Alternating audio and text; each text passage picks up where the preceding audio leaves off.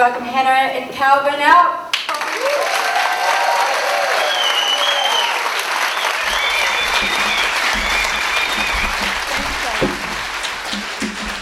Oh, who messed with the mic again? Jeez, we made it. Whoa. Well done, Dunedin, is all I want to say. Not bowing to the trolls. Give yourselves a massive round of applause. Two venues in 24 hours. Folded like a deck of cards, caved in like a Lance Boyle. I tell you, it's been um, it's been rough. And then 45 minutes out, when we're on our way, I get told my mother's just had a stroke. So it's uh, been one of those days. But it ain't gonna stop us. She'd just say, uh, "You get your ass up on that stage, boy, and you give them hell." so here we go.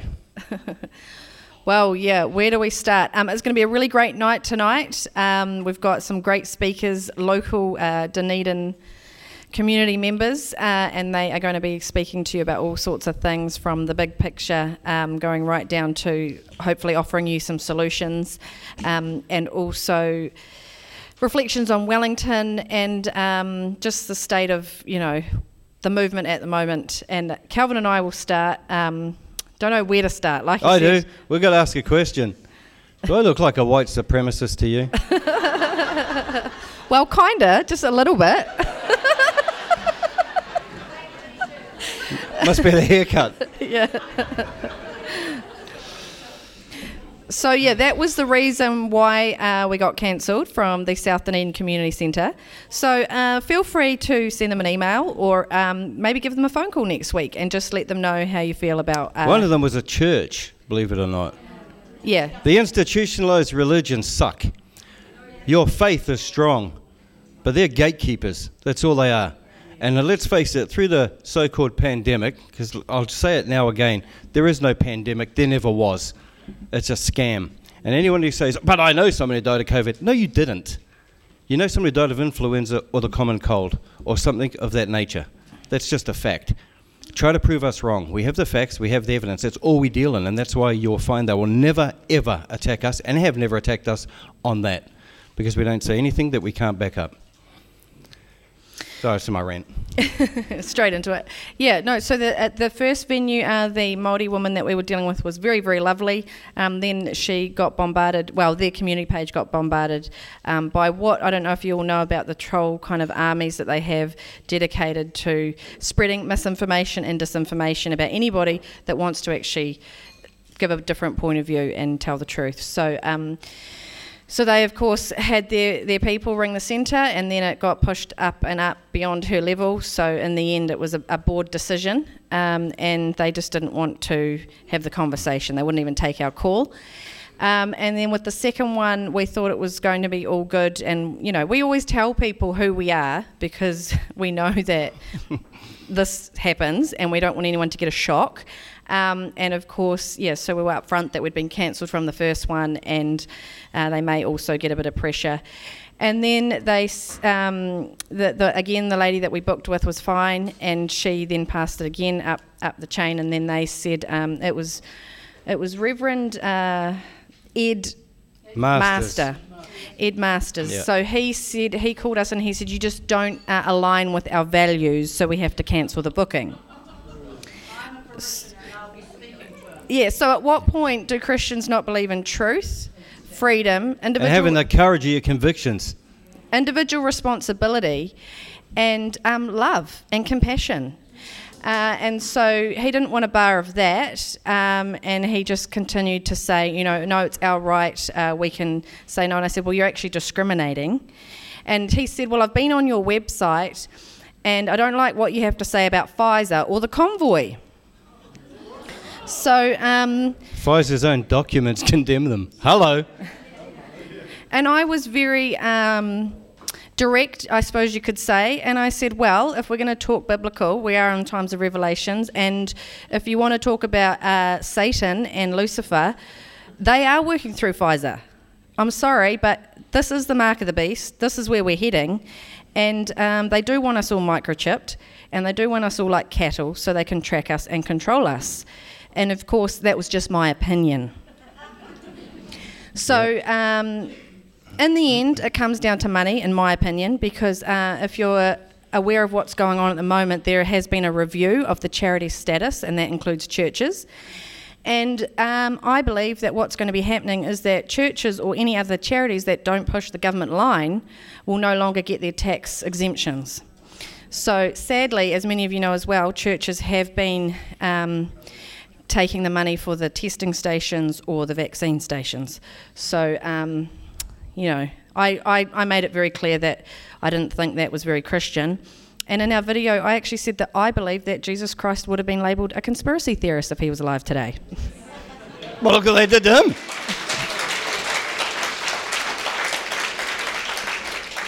So, yeah, it's been a massive tour. Um, Kelvyn, Wellington, do you want to maybe reflect on Wellington and what it was like for you? You were there longer than I was. The pepper spray sucked.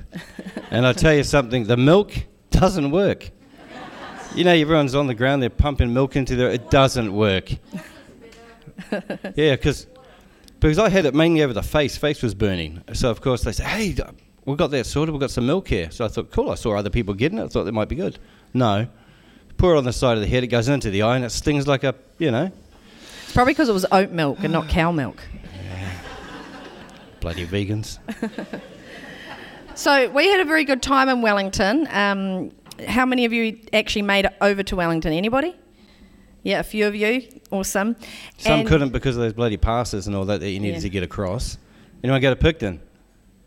Oh, there you go. Anyone go down here into the Dunedin one? Because I know you had one in the middle. Yes, look at that. Excellent. And they, they were the longest. Let's face it. We always forget about Dunedin, but you guys held your ground the longest. It's probably getting a bit cold now, though, is it? Yeah. Go back when the um, springtime comes back and the summer sh- sun's shining again. Uh, yeah, so Wellington obviously was an amazing time. Um, just that whole the convoy. Many of you coming from the Bluff and right up at Cape Reinga, you know, getting involved in um, in what was a movement that people said they haven't seen since the uh, soldiers came back from the war. And the, the spirit that was alive in New Zealand was just amazing to watch. And I, when I finally did make it to Wellington, it was just the pictures couldn't even translate how amazing it was and how in such a short space of time, kind of like tonight, everyone just pulled together and um, made it happen. So I must um, admit, I did have visions of you guys seeing one of our posters saying, Here's the venue, you're on your way there. And wait a minute, whoa, whoa. Screech of the brakes, whip around, off to this venue. No, wait a minute, we've got another one. And off you go again. Or- and yet you still made it. Yeah, or the, tr- the trolls actually did make a poster with a completely different venue address. So there would have been about four addresses floating around out there. So apologies to anybody that has gone to the wrong address. Um, hopefully you've all made it.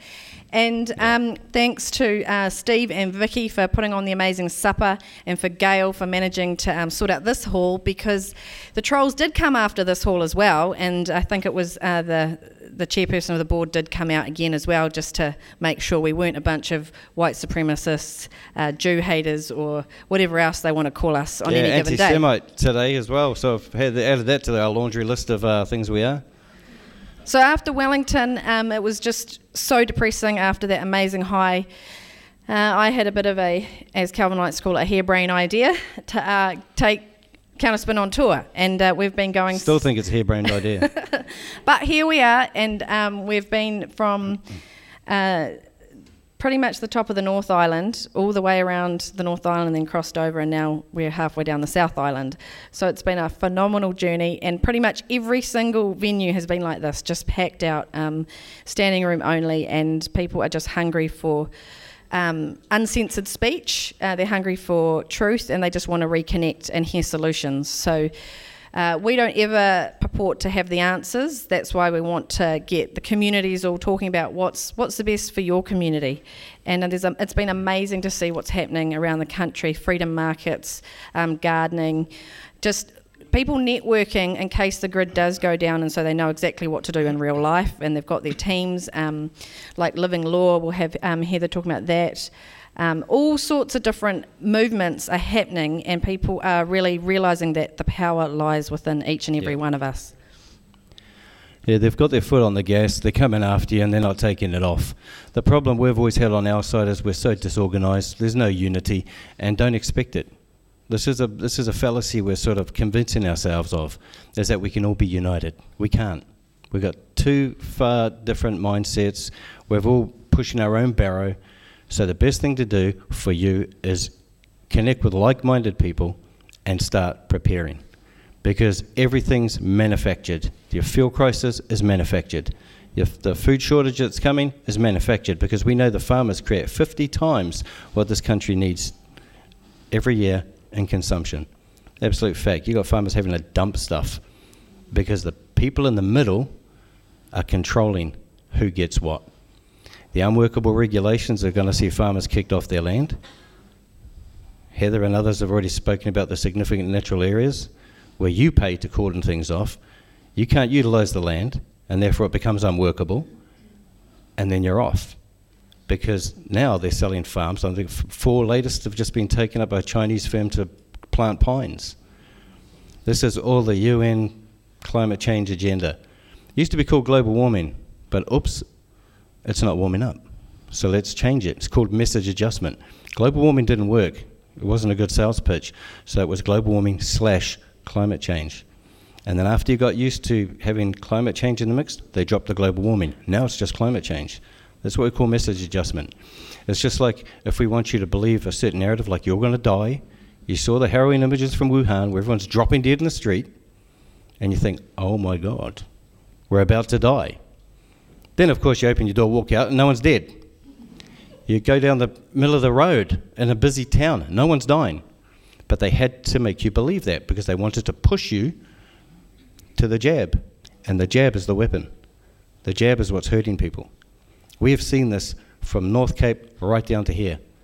And every time we do a poll, we ask people a couple of questions, and then we ask you to keep your hands up when you answer it so Jacinda and her minions can actually see real people, real carnage of what's actually happening. None of these Colmar Brunton polls that we know are massaged. So this, this is what we're all about. This is just about bringing facts and evidence. And you're the fact. You are the living fact. They can't silence that. But they're trying, of course, they're trying to cancel us. But because we get you up here to speak your truth, it's not us they're after, they're after you. We're just providing the platform. And there's a reason we started Anzac Day, because we know we're in a war. And in this war, people are dying already. So I think we need to um, really readjust our message and just ask hey, we'll be happy to go home. Do what you say, we'll even bow and scrape. Just show us the reason for it, show us the evidence you have. If you've never isolated the so called virus from any patient anywhere in the world, what are you trying to vaccinate against? And where did this Delta and Omicron and all these other brand names come from? Monkeypox? Yeah, monkeypox as well. Well, what the hell is long COVID? That's a cover for the jab injuries. Because it's funny how long COVID suddenly has pericarditis and myocarditis in it.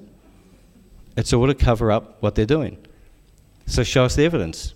I also want to see the unredacted Pfizer contract you've sold us out to, to meet your KPIs. You are the hardware, and your jabs are the software upgrade. Believe me, that's the way it's going.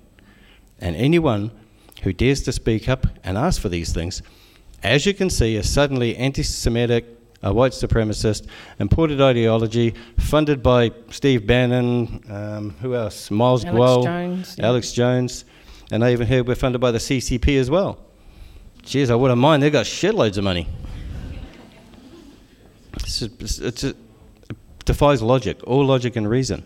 And of course, Otago University, one of the biggest purveyors of misinformation in this, and we have followed the money, and we are going to release it soon as to what they got and who they got it from. So we will smash them on that as well, and we will keep smashing them. And we will not be backed down, we will not be threatened, and we will not be coerced. Because this is rightfully your voice. And that's why we come around to you. We don't sit somewhere, because you notice they're now trying to emulate us. Because in Wellington, we, we, we took the narrative from them. We were live streaming on the ground, so you got to see in living colour everything that was happening unedited. Then we would play the six o'clock news, so you could see the comparison. And people started thinking, wait a minute. Even the ones who were on the fence thinking, oh, you guys are a little crazy. Hey, actually, you're not so crazy. That is complete and utter bullshit what they're, what they're pushing out. What about the parliamentary staffer? Tell them about that. Yeah, we had a parliamentary staffer come out and say they're watching you guys up there. They've got you on. All masked up. I can't tell you who I Can't- am, yep. but just so you know, everyone's in there watching you. Yeah. And, and they said, keep going because you're making an impact. Even people in there were starting to question. So it's good. We're getting to them all. And we know police have been in our um, meetings, and some of them would come up afterwards, some serving ones. There was one in uh, Rotorua who said that they got the email that the Counterspin Media tour was going around the country and to keep aware and keep a lookout and all that sort of stuff. I don't know, maybe in case the Germans landed, I don't know. And, um, and I said, well, what do you think after hearing it? And he said, I'm going to go back, I'm going to hit reply all, and I'm going to say, it's, quote, it's the best effing thing I have heard. You better start going to those halls and filling them up, unquote. I, I shortened the effing thing, you know. But, um, and that's what he said. So there are good cops in there, but unfortunately, scum rises to the top, and we've got to decapitate that part of the police force. Figuratively speaking. Amy Benjamin quote. but it is a damn good idea. you know. And also academia. The uh, medical council who are going after the doctor speaking at the science, they need to be up on charges. Parasite Palace needs to be closed down, and I keep repeating it, and I'll keep repeating it. It's a crime scene. Parliament is a crime scene. It needs to be cordoned off, records preserved, and used in the upcoming trials because they will be held to account. They need to be held to account. And if there's an officer there with a backbone or a community minded spirit where he actually wants to save people, now is your chance. Arrest somebody because believe me, the evidence is overwhelming. If you don't think we are telling the truth, show us, prove us wrong. They can't, and they never have. That's why they will attack us personally and call us all sorts of labels because in intelligence circles, it's, called a shutdown code. Like if I captivate you all, and then someone from the back says, oh, Are you just a conspiracy theorist? 75% of the people won't hear another word you say, and it certainly won't stick because you've been conditioned to shy away from that. Otherwise, it might tie you with the same brush. Same thing's happening here. We're only speaking the truth. And how they sow the seed of fear, because they've weaponized fear. They show you an image, a horrific image. Your mind opens up, and all your senses are there, trying to make sense of what you're looking at. Then they superimpose the voice and tell you what you're looking at. This is this. So your mind closes around that. And then it's called the layer effect after that, where they just keep feeding that. And that's why it's so hard for most people to break out of that conditioning. That's how it works. So we're just here to deprogram you. But the good news is there's only 45% of you who still believe mainstream media. 4.5, I would say.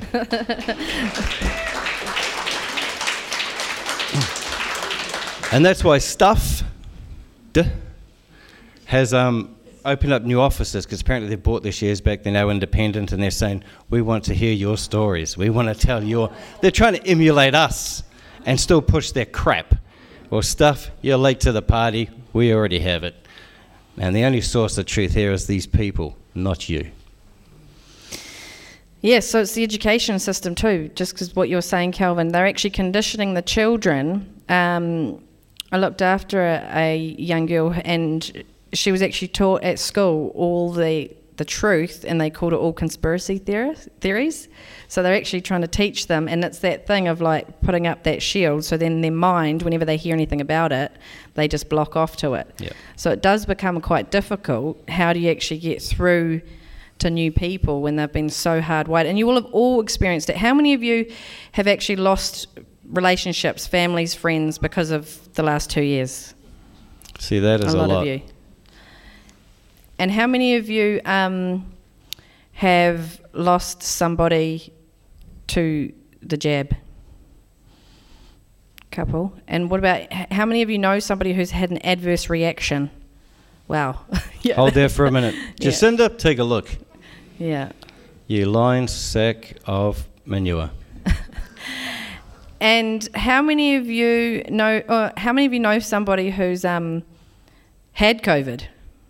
Have you had COVID? and you've all survived. Congratulations, you've all had the flu. And how many of you know somebody who has basically been told that they've died of COVID? Not with COVID, but of COVID. Yeah, you know somebody. Yeah, you know somebody. Yeah. So there's about one, one in one in this whole room, and the majority of you know somebody who's had an adverse reaction. So we know what the real problem is here, don't we? Um, Yeah. And we're getting this in every hall that we go to, up and down the country. It's just, I, yeah. I mean, we all know what mainstream media is. We know what the government. You know, none of the politicians came to even speak to us, and I find it so. Maybe I'll just go on my little rant here. Um, because there's this thing that I think we should start talking about, right? It's called toxic femininity. Have any of you heard of it? um, we've been talking about toxic masculinity for decades, and Let's just note for the studio audience and those uh, now watching live, they were mostly mainly females who were clapping, not the blokes. So just, yeah. just in case. So, um, and the reason why I want to bring that up is because toxic femininity is like this thing that's invisible and you can't really see it. And it's psychological and it's emotional. And men aren't allowed to talk about it because then you're a bigot or a misogynist or a sexist. And Sexy. well, of course. Um, and so then, when you've got somebody like Jacinda who's standing up there preaching, be kind, be caring, and then yet in her Harvard speech was saying that anybody who makes a negative comment on her posts, well, they're just a keyboard warrior, clearly living in their mother's basement, dirty and unwashed. Is that very kind? Because that's all you guys. That's all you guys telling her the truth. And she's basically labelled you all, well, the river of filth. They said it while we were in Wellington too. So to preach this whole kindness and then to not even engage, that's where I was going with this whole point. It's not kind to just ignore people and shut out thousands and thousands of Kiwis who have a point and want to be heard. So it's like that double speak. It's like I'm going to say I'm, I'm being kind, but I'm not really. It's actually the complete opposite. So, how do we start having this conversation on a national level? Because we've ne- I have never publicly seen anybody talk about toxic femininity. And when are we going to put actual true femininity back into feminism? Because feminism uh, is a, another program that has been designed to destroy the family. And that's what they want. They don't want us to have strong families, they don't want us to have strong neighbourhoods, strong communities, and a strong nation. And if you start talking about na- having a strong nation, well, somehow that's imported ideology. Or you're an isolationist. So if we want to talk about imported ideology, where is the government getting their ideology from? World Economic Forum, United Nations, um, Health IMF. Organization. You know, all of these international globalist corporations that you know more people can, um, m- with more expertise, can talk about after us. But that is the imported ideology. So it's that projection, right? It's that it's that saying that other people are doing what you're actually doing. And so for Jacinda Ardern to sit up there, and even did you see her talking to Biden? Trying to, trying to give her this false condolence of that mass shooting that had happened the day before. Oh, if there's anything you need, we can help you. What a load of rubbish. How is New Zealand supposed to help us, America? It's like we can't save the world. We can only save ourselves and our own family. And if we've got enough resources and enough energy after that, we can help our neighbours and our other community members. But that's the whole false idea of false virtue signalling and um, false kindness and this idea that we can all be social justice warriors and save the world.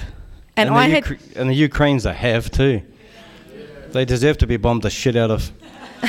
Well, not the people. We're talking about the bioweapons and the globalists. That, Exactly, that they've been funding that. That's that's a that's a big hub for trafficking, for money laundering, for corruption. That's the east-west corridor type thing. That's the one that needs to be uh, sanitized. Sorry. Carry on. You interrupted my little feminist rant, but So I thought you did finish. but yeah. So that's basically. I was practicing um, my misogyny. So that's the um, that's that's the topic that I would like females to start having amongst each other, and how they also turn us against our husbands and our partners by saying we've got to be loyal to the sisterhood. Like, don't actually listen to your husband. Don't actually dare cook him a nice meal or wash his dishes because that means you're suppressed and you're basically oppressed. So don't be proud to be a mother. And while I'm at it, six weeks, after six weeks, Jacinda went back to work full time. And she was lauded around the world as this is the model for mothers. Give up your baby and go to work. And they're pushing women for equality in the board. Are they I always ask, are they pushing for equal rights digging ditches or building roads or doing all the dirty jobs that men actually get out there and do? No, they're just pushing the jobs where they have control. And I heard another woman who I don't remember her name, but she was talking at one of these summits where Helen Clark was talking at recently. And it's all about feminism and pushing women into these powers of control. And another thing that, that is very, very, you're not really allowed to talk about this, but us women, like men can be, they can get angry and violent, right? They can, they've got a high propensity to that. Women have a high propensity to neurosis and stress. And women actually, if we're honest, we don't actually do that well in high powered situations. It's actually too much. We can't manage a career, a family, and a relationship all at the same time and do it well. And that's the lie that's been sold to women. You can do two at once, but somebody's going to suffer, and generally it's the women suffering themselves. And no one wants to actually admit how many women are on psychological medication now and they're reaching their mid 30s to late 30s after having gone to university and had a career, and they're freaking out because they haven't been able to have a family. So then they're choosing somebody who's not actually well matched, ending up in these relationships, and divorcing really quickly, and putting their children in daycare and letting the state raise their children. So these are the issues, the fundamental issues, and women actually have more power already by being feminine and by stepping into what we are naturally. And they don't want us to know that. You finished? So let's raise our girls to be happy with being a mum and realizing that you've got a biological clock, because yes, biology is real. There is a difference between men and women, and girls and boys. Um, you can't choose your gender, I'm sorry. Left wing trolls, uh, it's just a fact. You're either a female or a male. Okay, some, a small percentage may be a little bit confused, but on the whole, there's a difference. And they're raising children in this confused world, and that's another, what I believe, is psychological abuse. So, early childhood is basically run by females, and they are the ones that are starting to push all of this stuff at these kindergartens. And I've worked in early childhood, and I don't, I don't like it. I don't like what I see. Boys aren't allowed to be boys anymore. Boys are constantly told, shh, gentle hands, gentle hands, and they can't run and be energetic, and that's what they naturally are. So these are the fundamental problems that, um, yeah, I think we should talk about it. So uh, I think, yeah, that's my, that's probably the end of that. I should have had a seat. I could talk about I could talk about it all night, but um, yeah, let's let's point out You almost did. Jacinda Ardern's toxic femininity and start there, and and let's make sure that we actually we as women change that.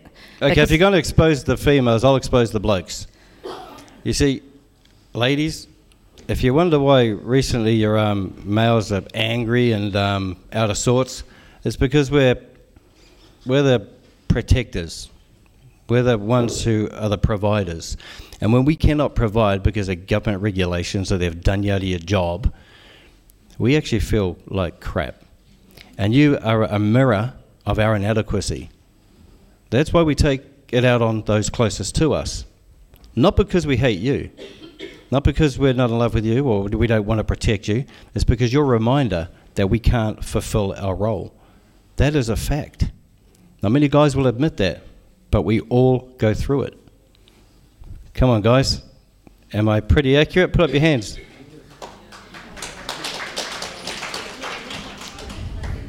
I like to see that. See the woman. The, when you ask women, they're like, "Yeah." The guys are like. Still cool though, you know. But that's the problem with New Zealand, right? Because feminism was actually introduced into this country as one of the, you know, as a kind of testing ground, and um, unfortunately, it has made things difficult for men. So I think it's time that we women as well step back and let our men be men. Yeah.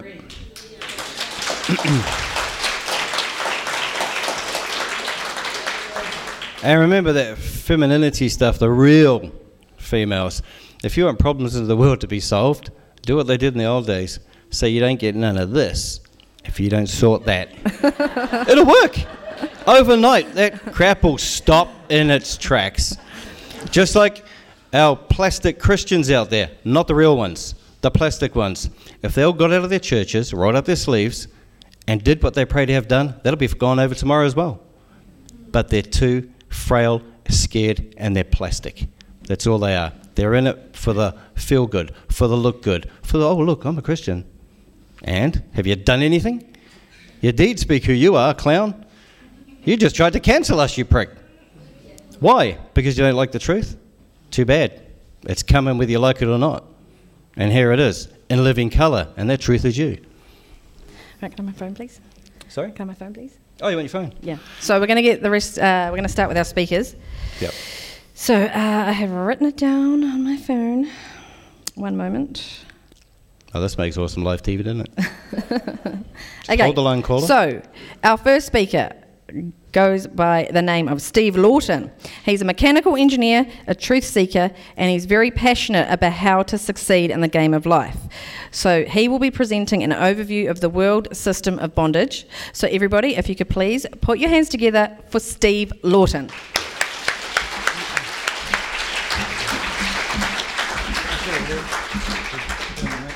Well, I never thought I'd be on stage. Unbelievable. Interesting just listening to these guys. Just um, step right up to the mic and just speak right up. I couldn't disagree with one single, one single thing they said. The only thing I'd like to do is say there's about 5 million people in New Zealand. It took two to organise this and right throughout the country. I really think that we owe these guys a debt of gratitude. I think we should give them a round of applause.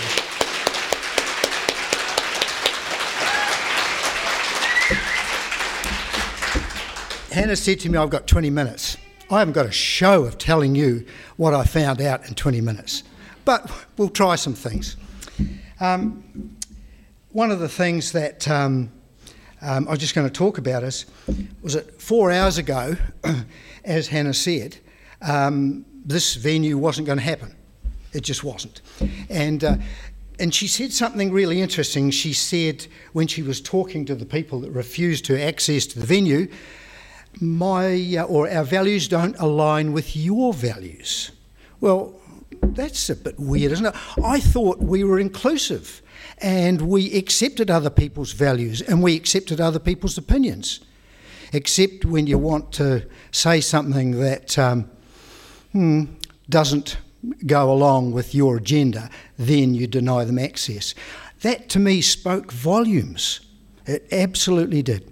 Anyway, we won't go there. The other thing I found really confronting, um, I was just walking around tonight, and I should welcome you all because um, what an amazing group of people. I never realised there were so many awake people in Dunedin. I've felt quite isolated, to be honest, and um, because of what I know, and you start talking to people about it, and they just shut down, not interested at all.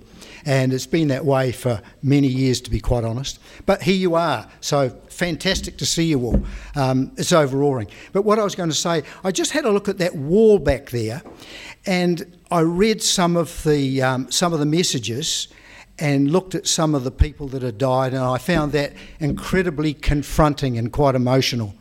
And uh, what I'd like to suggest, it's not up to me, but I would like to suggest at the end of this, we just have a minute's silence for those people um, to remember them because it's, um, yeah, it's pretty surprising. I mean, I knew, I knew, I know a lot of people that have been, not a lot, but several in my circle have been injured, and and you know everyone is frightened and paranoid at the moment. Everywhere you go, it's the masks, you know, and they're not giving up on it. It's still that way. It's it's just incredible. Anyway, what what I'd like to talk about is um, sort of how we got here, really. And it's been um, an interesting journey for me because I started off, um, I always knew there was something wrong. And uh, you know how they say life is a box of chocolates? Well, to me, it was more like a river of piranhas because every time I went to do anything, I was attacked. And uh, I've ever only had one job till I was 21, and then I left and started my own business. And that was the start of my great awakening. And I didn't realise, um, I, I always thought governments were there to help people and assist people. I had no idea that they were there to deliberately attack you and strip your energy and your wealth from you.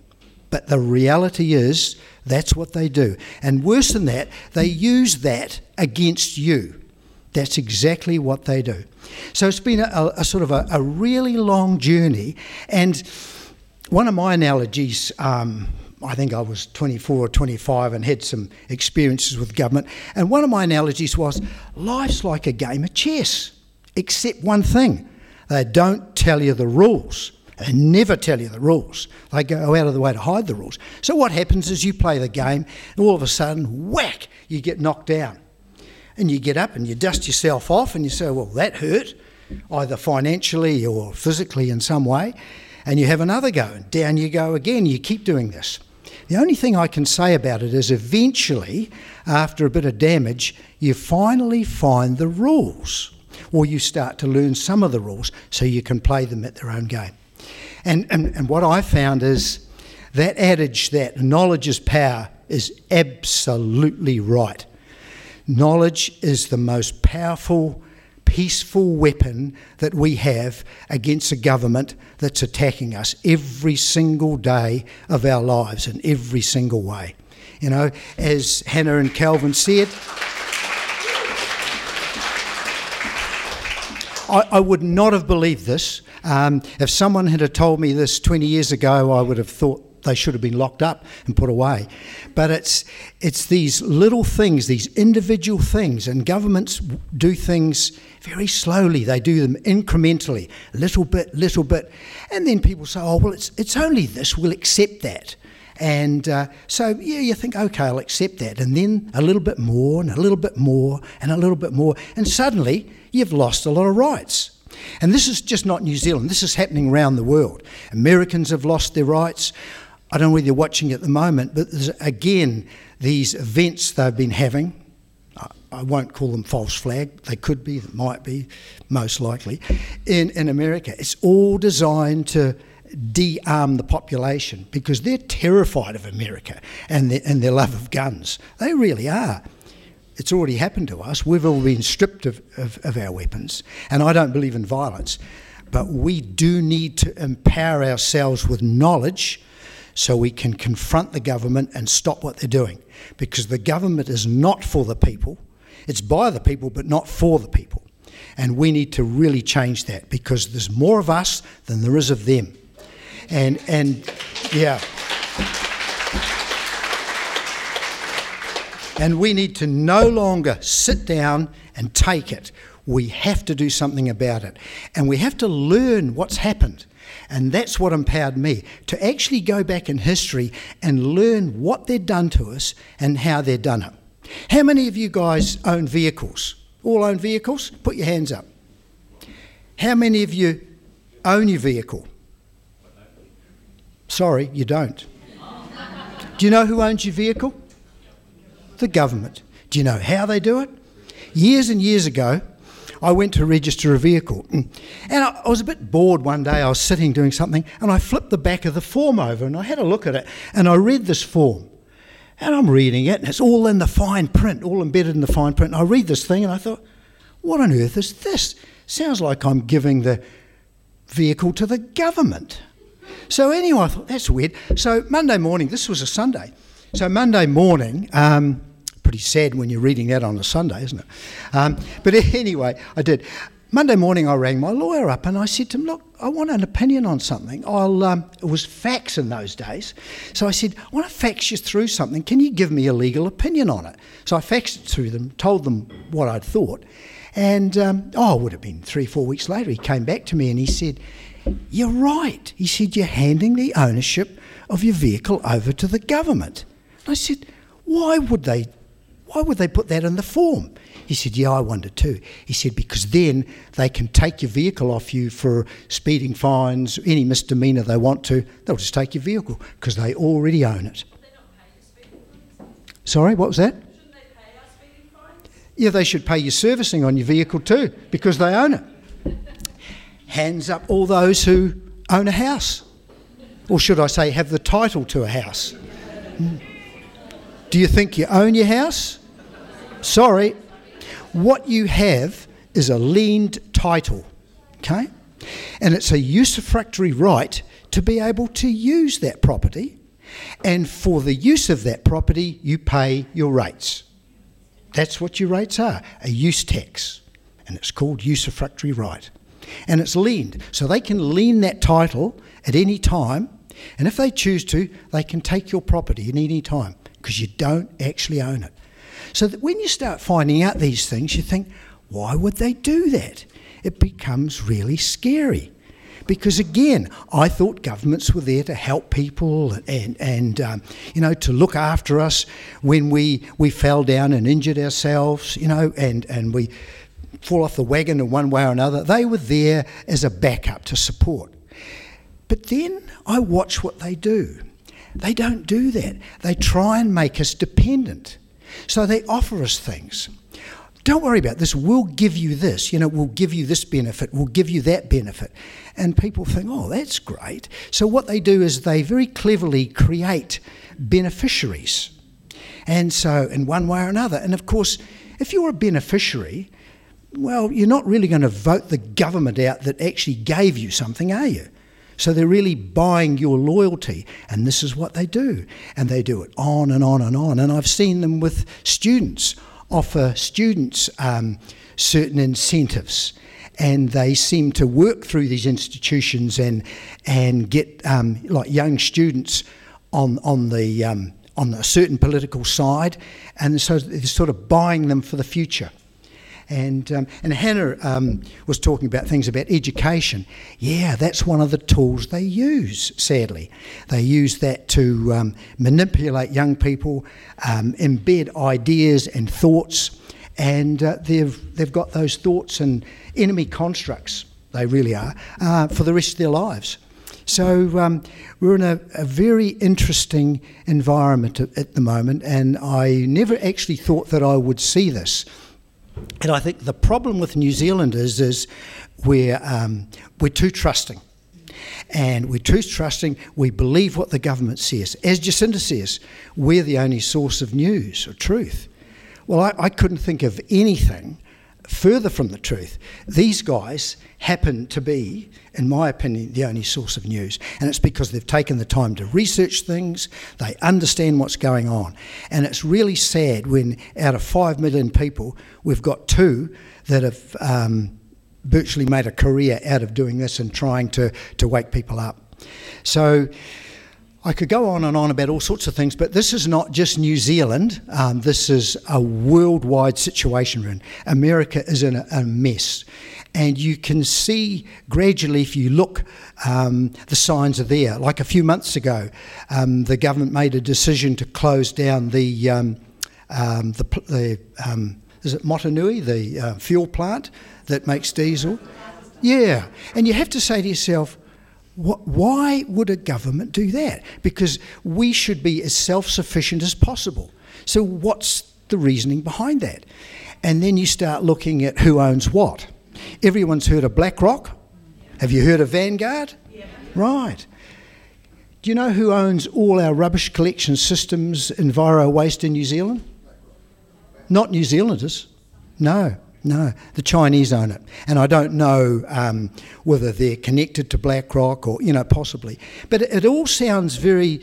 It, it all sounds like a conspiracy. Well, it is a conspiracy. You know, we've actually lost control of New Zealand. Really, when you look at all our major manufacturers, Fonterra, all these things, Silver Fern Farms, over time they've always been they've all been sold. So they're assets that you and I worked for and funded. We built those things and the government sold them. Where's the money gone? It hasn't gone to us, it's gone overseas. And then, of course, they turn around and they say, "Oh, well, you know, th- this is um, this is the price for meat. You've got to pay it because that's the world market, and yet we produce it." And I've heard people say to me, "Why is it I can buy things cheap, uh, New Zealand products cheaper in the UK than I can in New Zealand?" You think that's really weird. We produce it here, and all the big systems, likes of um, um, I shouldn't name too many names, but Frucor and, and um, you know Fonterra, all these, they're all owned and controlled by overseas entities. So we've really lost control of New Zealand, sadly. And that's where it starts. And if they have control over our food, they can, can have control over our housing, our vehicles, they control everything. And they basically do. What's the man said? Klaus Schwab, you will own nothing and be happy. We're there. We're absolutely there, and we have been for some time, because in reality, that's where we are. Uh, I was looking at some legislation a while ago and trying to understand how we got there. And one of the really crucial things I found was in, in America, um, Franklin D. Roosevelt in 1933. I think it was a, a very famous um, budget. And one of the things that he did was, um, and New Zealand had compulsory birth certificates before then, I think it was about 1917. But in 1933, he, mo- he made it compulsory for everyone, every birth to be registered. Right? And you might think, well, that's okay, that's not a bad thing. But over time, that became more and more sinister. And so I don't know whether you guys know, but when when you're born, you your mother basically hands you over to the state. So we we all of us are wards of the state, and they set up trusts for you. Usually three trusts, I think, at that time. Don't tell you that.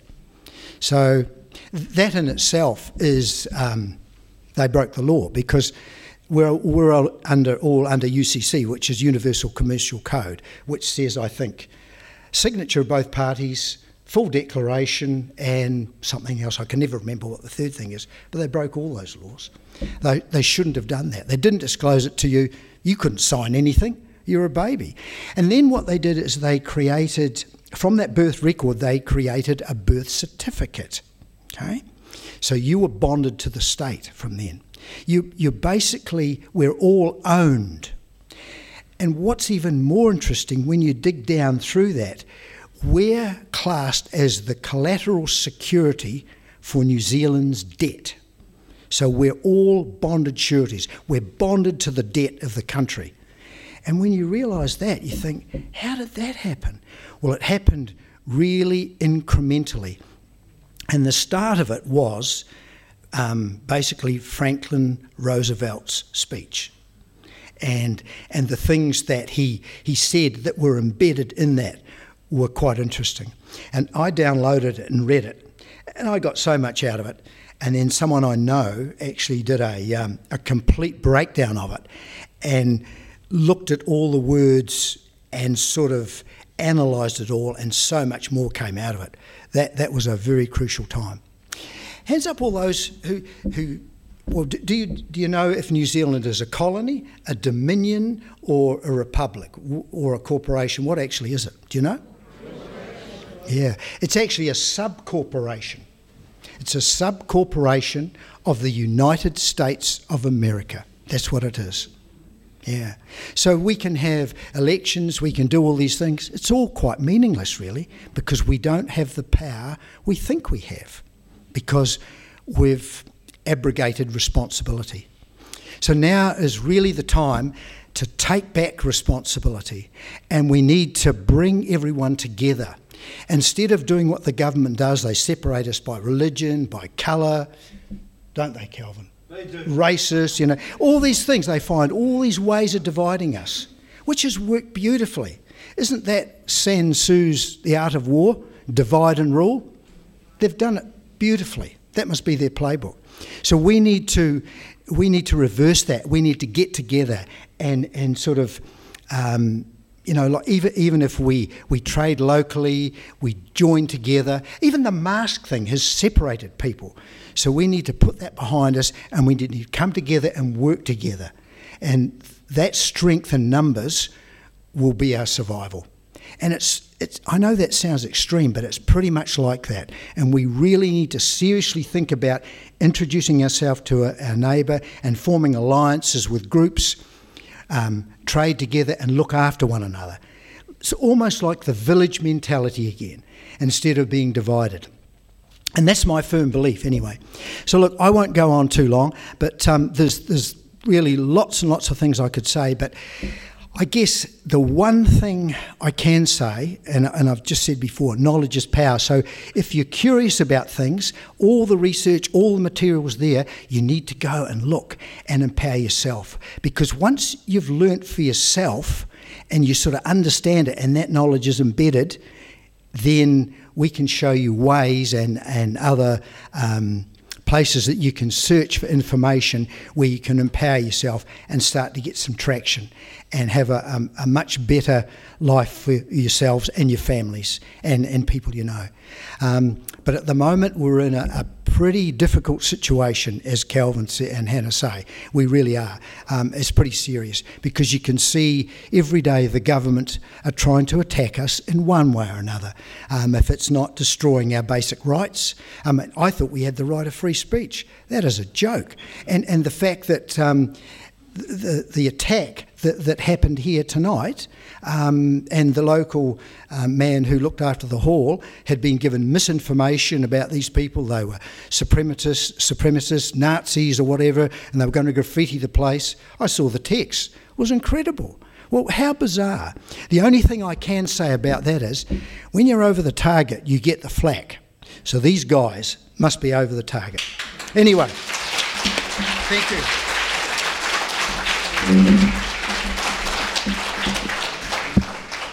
Awesome. Thanks, Steve.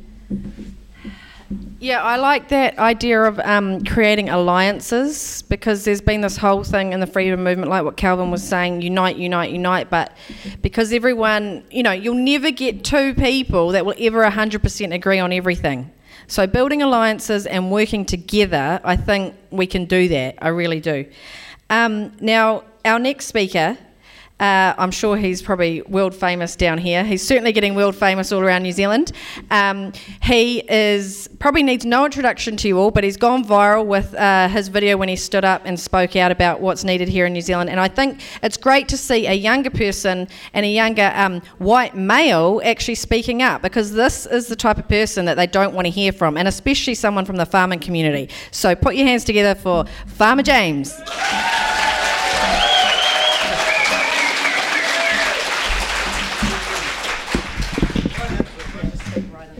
How you going?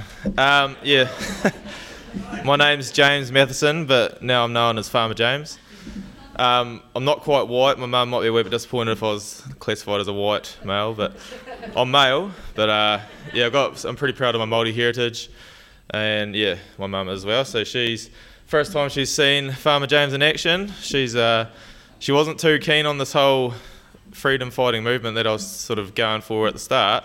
I don't think she knew what I was up to. She was, oh, I've got to get my booster, and I was like, oh, please don't. But all right, if you want to go get it, I'm just thinking, here we go.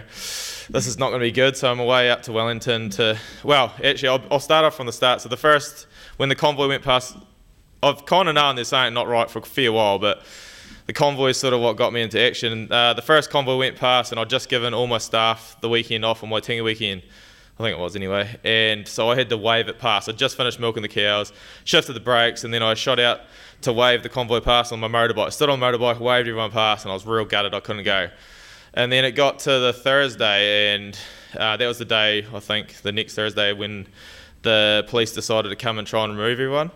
And I don't think I, I think I watched it for a bit of Counterspin, a bit of Chantelle, a bit of mainstream media. I think my wife had three screens going, and I sat there for about eight hours that day.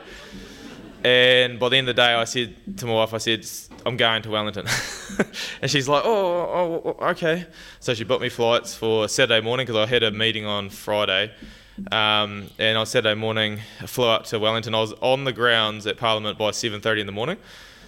And I was like, shit, I don't know anyone. Um, Uh, the sprinklers are still going. Uh, the bucket, the cones are on the sprinklers, and I'm like, oh, okay, this is a bit interesting. I don't know what I'm supposed to do. I've got here and I've got my pink suitcase, and I'm like, I was like, fuck, I don't actually know what I've got to do now. Um, so I just started wandering around, and then I met some people, and yeah, I just happened to, um, I don't know, just I was just really nervous because to be fair, it's completely out of my character to go for a start, want to go on holiday because I always usually work. And then I went on my own to Wellington, and then I turned up at a protest, which I've never done before either. I thought I probably, you know, this is a bit out, out of character for me. But anyway, um, oh, this lady came up to me. I can't actually remember her name now, but she showed me around, and I met some people. And then actually, all those people, I on the last day when it got broken up, um, were still there, and I was like, it was quite cool to see. Oh, maybe there's half a dozen faces I met on that morning that I still were still there on the last day, so that was pretty cool. Um, so there's a bit more of a story to that. So their Farmer James wasn't a thing at that stage. Um, so I was up there for a couple of weeks, and I sort of before I left, I had this.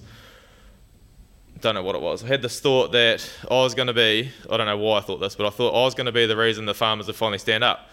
So I'm sitting up there in Wellington, and I get this phone call from Logan Evans, and I was like, "Shit, maybe I was right." And look at my phone, and I'm like, "Oh, surely not." I, did, I actually had a message, and it said it was Logan Evans on Facebook. It was like, he wasn't even friends with him. He said, "Could you please ring me?" and I was like, "Oh yes." I rang him, and he said, "How do we get the farmers up there? It, there's not all these lunatics, is there?" And I was like, "No, there's not all these lunatics." Um, he's like, "Oh, that's good. I didn't think so, but I was just checking." And so, if you guys don't know Logan, he's the person that came up with the name Groundswell actually. Um, and he's probably one of the bigger dogs in the groundswell movement. And he's a really good guy. And so I sort of, when I come back, I we sort of had a bit of a catch up and what are we going to do about this? So I called him out. so I didn't act, I didn't act like I knew him when I called him out, just because um, that let him. When I called him out, it meant that he could stand up on his own mana and reply to me, and he didn't have to be part of Groundswell at the time, which was which was pretty good for him. And then so we started the second wave, third wave, what do you want to call it? We called it the Struggle Muster, and that was when Farmer James started. So I put out a uh, video. I don't know what the hell. I've never done that before, but made a video, and I was in the paddock. My boy was riding his motorbike around our racetrack. We got down by the river where we camp. And at that moment, I just was really pissed off. It was raining. It was the shittest time to make a video, but it was the right time for me to make a video. And it was like eight minutes long of me blabbering on about crap that I felt was wrong. But it touched, uh, I don't know, did something because it got like 40,000 views off my own private pa- Facebook page. and I'd never had a video before. um, so, yeah, so that's kind of that when I went from being James to being Farmer James was sort of in that time. Um, so the reason I'm wearing this T-shirt is because I actually got I got given this. Um, I was so I ended up doing security at the protest um, just because I was I don't know I can't sing, can't paint, and then I was like I think I could stand with a high vis on and guard something, surely. Um, so I ended up doing security, and one night I was doing security, and this guy said, "Oh, cool T-shirt," and he said, "Oh, do you want one?" I was like, "Oh yeah." So I seen him, and he's like, "Oh, I'll see you tomorrow," and I was like, "Yeah, sweet as." And then I seen him again two hours later, and he was going home, and he just took it off. He said, "Take this one because I might not see you again." And so he, gave, he literally gave me the shirt off his own back. So I thought it was a cool story, and I'm gonna I'm gonna keep that shirt. And today uh, tonight when I was got I, I was in a hurry because I literally farmers aren't real well known for being on time because they're usually doing farming. And then I was uh, still on the, still on the farm. I was covered in shit, and I was like, "Frig, I've got to be in Dunedin in like an hour and a half, and it's a good hour and a half away." Um, so yeah, I had to jump in the shower, and this was the first T-shirt I seen when I opened the drawer. I was like, "Well, that meant to be." so anyway, um, so I guess that's how Farmer James come about, and I sort of wanted to go towards. It's been quite a a journey since then. Um, I guess I'm just going to try and selectively touch on what I want to touch on. But I think I got home and I was a wee bit. When I got home, I was a wee bit deflated because it was pretty gutting being there on the last day and seeing the mess it turned into and all that stuff and seeing the violence um, was pretty. Well, it's pretty gut wrenching to be part of that. Um, one thing I will say is a lot of the violence come from people that I hadn't seen there in the 14 days I spent there, I didn't see them. I was I, I was up there for about a week, come down for come back for five days, organised the struggle muster, and then drove all the way back up. So I was there for about 14 days total, I think. Um, and then I actually stayed in Wellington three days later and sorted out, helped them, everyone that was left over, I helped them find. Uh, well, I helped them get home, which was quite the mission. Um, there was hundreds of people. yeah. Um, at that point in time, it was quite interesting because there's quite a few. I found out a few people that probably didn't have the best, the people's best interest at heart at that time. I'm not going to name them, but um, a lot of people that people probably presume were quite looking after people weren't looking after people when it all finished. Put it that way. Um, and I honestly spent three days trying to gather up people that were camping all over the place, gathering them up, getting them fuel because they had no fuel left in their cars, they had no job, they had nowhere to go, they had no house, getting them to somewhere where they had some sort of safety and some food and supplies and stuff. And I didn't really go on about it or tell anyone. The first time I really told people was now, but all I'll say is this, you got to uh, you got to wonder what some people's uh, motives are because when when the going got tough, they they disappeared pretty quick. Um, so I got home, a wee bit deflated because of all that, um, and then I just started thinking about what was next. and then I was like, "What? Well, that's a good question because who the hell knows?" And I think the main answer I've come to, this is just my opinion, is, and I'll repeat this: everything I say is just my opinion. You don't have to listen to me. I'm not Jacinda, like honestly. if you don't like what I say, just b- boo me off the stage or something. Honestly, I don't care. Like, if I'm full of shit, I'm full of shit. I'm willing to own that. But um, I honestly, I got home, and since I got home, I organised, well, helped organise with uh, Logan. We had a trail ride, and we got a couple hundred people to this trail ride, and it was called the free ride because we didn't give a shit if you had vaccinated. We didn't give a shit if you wore a mask. We didn't give a crap about anything. If it was red light, 25 limit, we're still going to run it. We honestly do not give a crap. So from now on, I think that's the where we move to is we just stop complying to the crap. If it doesn't make sense.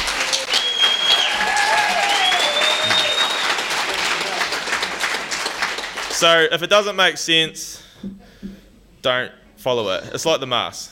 Stop wearing the frickin' mask. I hope anyone in here not wearing the mask. Mum, throw that. Mum's still got her mask, and I'm like, just say you're exempt. Oh, but I'm not. I was like, yeah, you are. I said you're exempt. um, so yeah, it's all about. Uh, and then so one, from doing that, I learned about. Well, not learnt, but I remembered. When we had that, I actually realised what was lacking. It was community spirit and that community we used to have was like these when we used to look out look, look out for each other and so instead of relying on the government when someone lose their job or something bad happens, you used to, or sometimes this happens, but used to go around to their place and used to give them some baking or cook them some food and do something like that. And I think we've kind of relied, we're lent on the government to do that now, and we haven't lent on ourselves. So we need to actually take ownership and responsibility and start doing those things. So, so I guess what the message I'm trying to, well, I don't know if it's a message, but what I'm trying to say, I think the solution might be is just maybe forgetting all the government crap, start working as a local, and as our communities, build those communities back up, and then um, we'll be a better place. And then, so there's another whole spin on this, and it sort of goes from what Kelvyn and Hannah were talking about earlier about the. So I don't know if you guys know, but I'm a misogynist and a toxic masculinist, something. Um. I could I could be white supremacist as well, but I don't know. Like, I don't think I am. Um, but Kristen Hall. So I put out a video. Some of you may have seen it. Um, well, we didn't put out a video. I met up with these guys. They said, James, we, we want to know what the solution is. I was like, I don't freaking know. They said, can you come down have a barbecue and a few beers? And I was like, I'm keen on the barbecue and a few beers. And if we come up with some solution, well, good. Um, so I went down there just to meet some new people. Um, I, I knew a couple of them. I'd seen met a couple of them before, but most of them I met that night. Um, and they were talking about what was wrong, and some of them are in a bit of a dark place because some of them are pretty uh, cut up with what had happened. They were sharing a tear and that sort of thing, which is kind of how a lot of people felt after what had gone on. And um, we, we ended up talking, uh, and then, well, like, what's the solution? How do we motivate people to stand up? especially us men, because in this room, I don't know what the exact proportion is, but there's probably two or three times more women than there is men, and that's normal because the women seem to have more balls than what we do. um, so, without meaning to, I sort of ended up finding out that another issue was men had felt they weren't able to stand up. Well, I didn't realise that was the problem until after I did that, and then I got put out this video. It was basically I think was ten of us having. Well, it wasn't even really me. It was just what I just videoed them on Farmer James doing what they uh, said what they thought was wrong, and they I think they did a bloody good job. And that video got like eighty thousand views, at least. That was on Facebook. And then Kristen, Kristen Hall, I don't know, TVNZ reporter or something, she put it on, tweeted it on Twitter, got 200,000 views in like two hours, um, and said I was a misogynist, uh, toxic masculinity, and that. And my wife was like, she was pissed, like. So she got real angry, wrote this letter, and I was like, "You need to, you need to put it out." Oh no, no, no, I don't want to do it. So she deleted it. I was like, "You should not have deleted that." um, but anyway, so she got, she. I'm trying to encourage her to actually speak her mind because once, since I've started to stand up and just not give a shit what the consequences are, it's been quite empowering. um, so yeah, I'll try and keep on topic, which I don't know what the topic actually is. Um, so since doing that, I found out that I was a misogynist, toxic masculinist, whatever that is, and then um, that was when I realised the reason men wouldn't stand up is because we're freaking too scared to stand up because we get named all these things and we're like, oh shit, okay, pipe down, I'll go sit over here, sorry. Because who the hell wants to get called all these words you don't even know what they mean? And then I thought I was actually not a bad person. Um, I could be a bit of a douche, I don't know. I probably am. Um, Mum will tell you. But basically, since that time, so I don't know, the police, and then I had the police call, and this is a wee while later, it's all not kind of in order. So, because I did that video of the men standing up, I had the police call, and I said, Oh, sweet, are you giving me my trespass notice? And they're like, What? And I was like, Oh, okay, I thought that's why you're here, because it was the same two days later after Winston, it is, and I was like, Oh, sweet, maybe I'll get mine.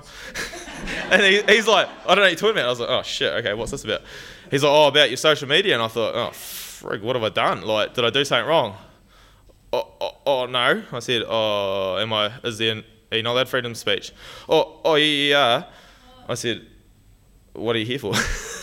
and my wife, she disappeared. She did not want confrontation. She was gone. I was like, so I got stuck into this guy because I had the cop turn up at my house. I was like, nah, stuff this. So I, I stood at the door, security camera on him, and I was fed it to him for like 10 minutes, and he was sitting there like shaking.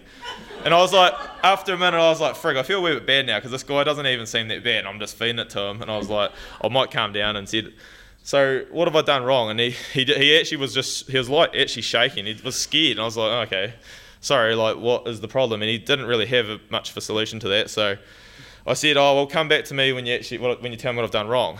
And then so t- I put out a video. It got 20,000 views. And then the police rang back. Oh, well, oh, I see you've put out a video and it's got 20,000 views. Well, why would you do that? And I said, well, I don't know. You, why'd you call into my house? so,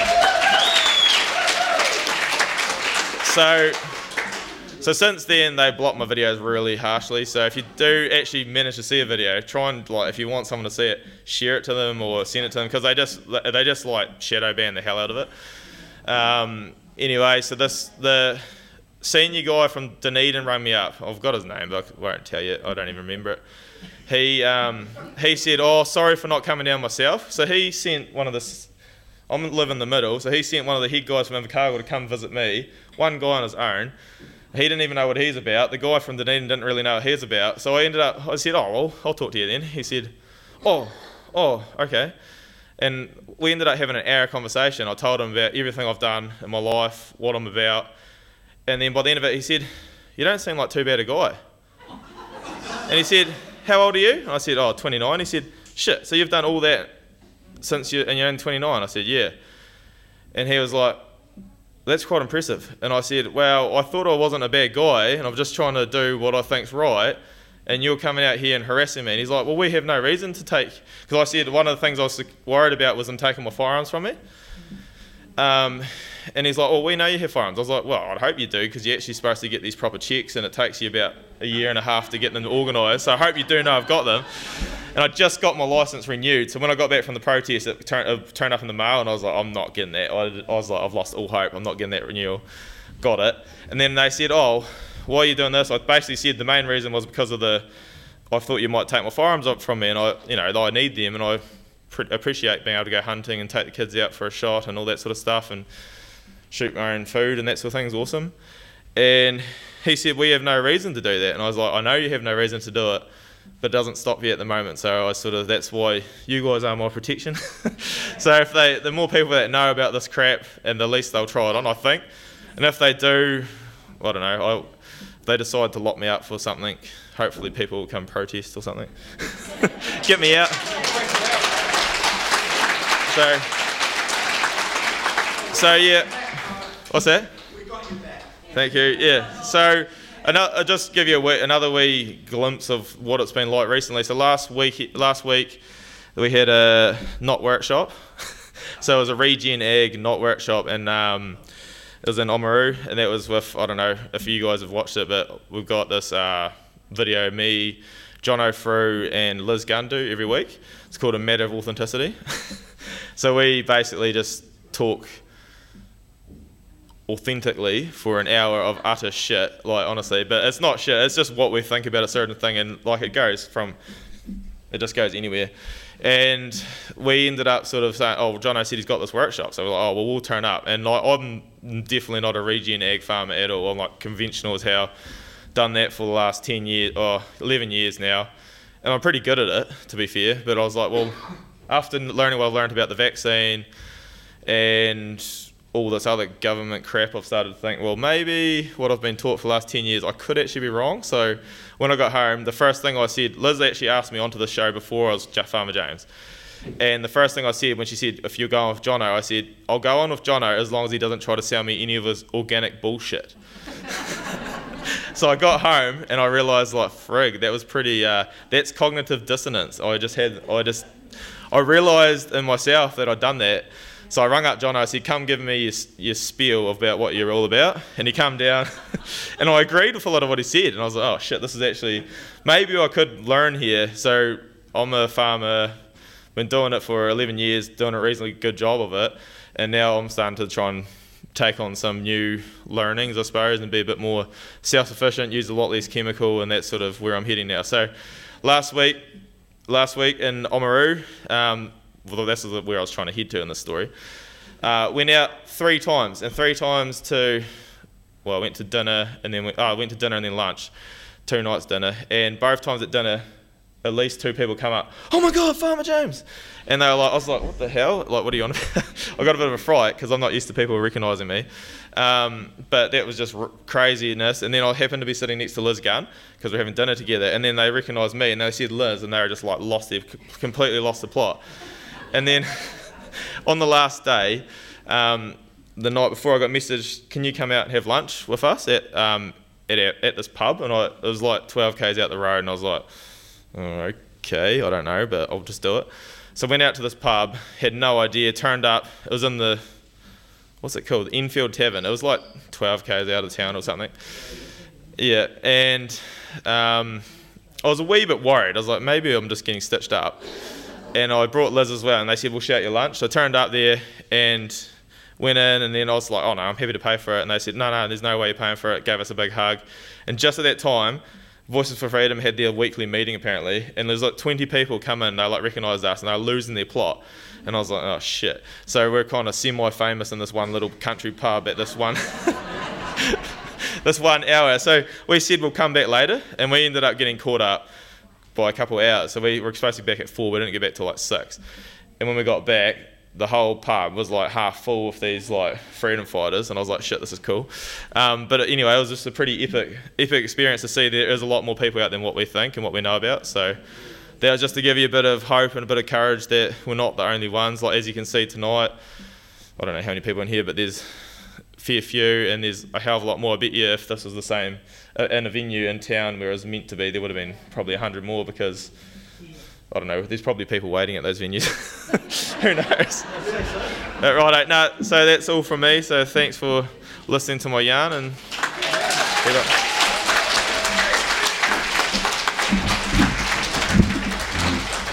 Awesome. Thank you, James. And um, you are clearly a, an example of how Māori and Pākehā get on really well in this country.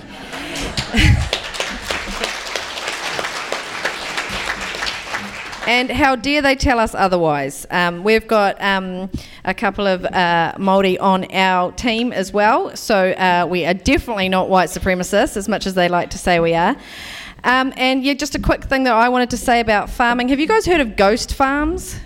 Anybody heard? I recently, only in the last two days, have heard of this, and um, this kind of follows on from what James was talking about in terms of uh, the chemicals that are used in on farms. But it's not what you think. It's not from the fa- um, the cows themselves or the farmers themselves. What they've been doing, and you can look this up on mainstream media. Um, RNZ did, it, did an article on this last year, I think. What they're doing is they're clearing farms of any stock and then uh, the big pro- processing plants that are run by Fonterra, they get cleaned out with a whole lot of chemicals, and then those toxic chemicals then get piped over to these ghost farms and sprayed across all the grass. And then they're saying if the stock w- comes back on it mixed with the urine, that's what's um, polluting our water table. So it's great to hear, you know, farmers wanting to look at new practices, but as well, what are these other big corporate entities doing that farmers are getting blamed for?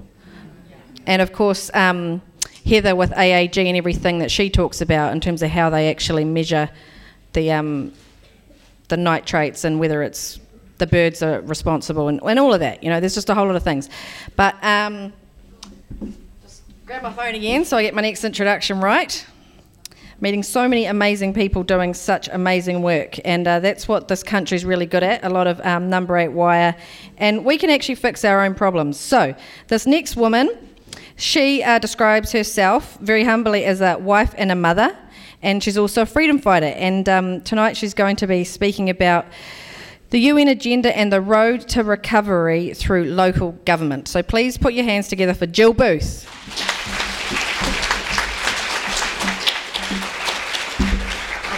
I'll go to the short. I'll go to the short person's mic. Heather, it's really reassuring to see you in the audience because I got my start with AAG. They um, very graciously gave me a platform to to talk um, throughout Southland and, and then up the west coast. So I get the really, really boring subject of local council, but it is a lot more exciting than um, than what you think. So we have all this crap going on with the with the World Economic Forum, with the United Nations, with our government, and we went to the very first tractor protest in Gore because you know I'm from down around that way almost, um, and we met up with Bryce and Laurie when they before it was groundswell, and we said to them then, don't appeal to your government. Your government is closed to you. It doesn't work for you. You're wasting your time you got to go for local council. But they wouldn't listen. And they did all the appeals and, and, and the petitions to government, and, and government treated Groundswell really badly. So I've spoken for a long time that everything up there we can't touch, but there is a system for all of this to come into place. Okay, so we start to deconstruct it from the bottom because these people can't get away with what they're doing if our councils were not absolutely complicit with it. Okay, so who here has heard of something called LGNZ? Okay, yeah, a few hands. Okay. LGNZ was set up in about 2022, roughly. I'm not good with numbers, that's Jaspreet's thing. Eh? 2012. 20, oh, 2002, sorry. I got that wrong, didn't I? I'll leave that to Jaspreet, I'm not going to have numbers again. Um, and it was set up to be a direct conduit from central government through into our local and our regional councils. And this, when you when you Google LGNZ and you go LGNZ forward slash net zero carbon, there it is. LGNZ um, climate change, there it is. So so this organisation brings everything down into our council. Now, for our councils to have to swallow this, most of them have, or that all of them have an appointed CEO. Okay, so your CEO is your power in your council. And the CEOs are now so powerful in your council that they can roll your elected members. Those are people that we vote for to do a job for us. Okay, so there's two CEOs in New Zealand that earn more than the Prime Minister, Auckland and Wellington, and Christchurch isn't far behind. Okay, so they're earning massive money. These unelected people who can deny you and your children access to a library, to a swimming pool. Without, their, without them being complicit, none of this would happen. Okay, so because we're small and because we're little and because we're not government, it makes us incredibly powerful. And it makes us powerful in our own region because in our own region is everything that concerns us, that we pay for, the people that we elect to, to be our, our, region's guardian. Okay? So I've always said we've got to take this route through local council. So finally, grounds, and I don't know if there's a bit of a plug, but Groundswell are taking on local council. You know, they start on Monday in Alexandra and they're going through the south. So they're making a few calls, and the first one is to defund LGNZ.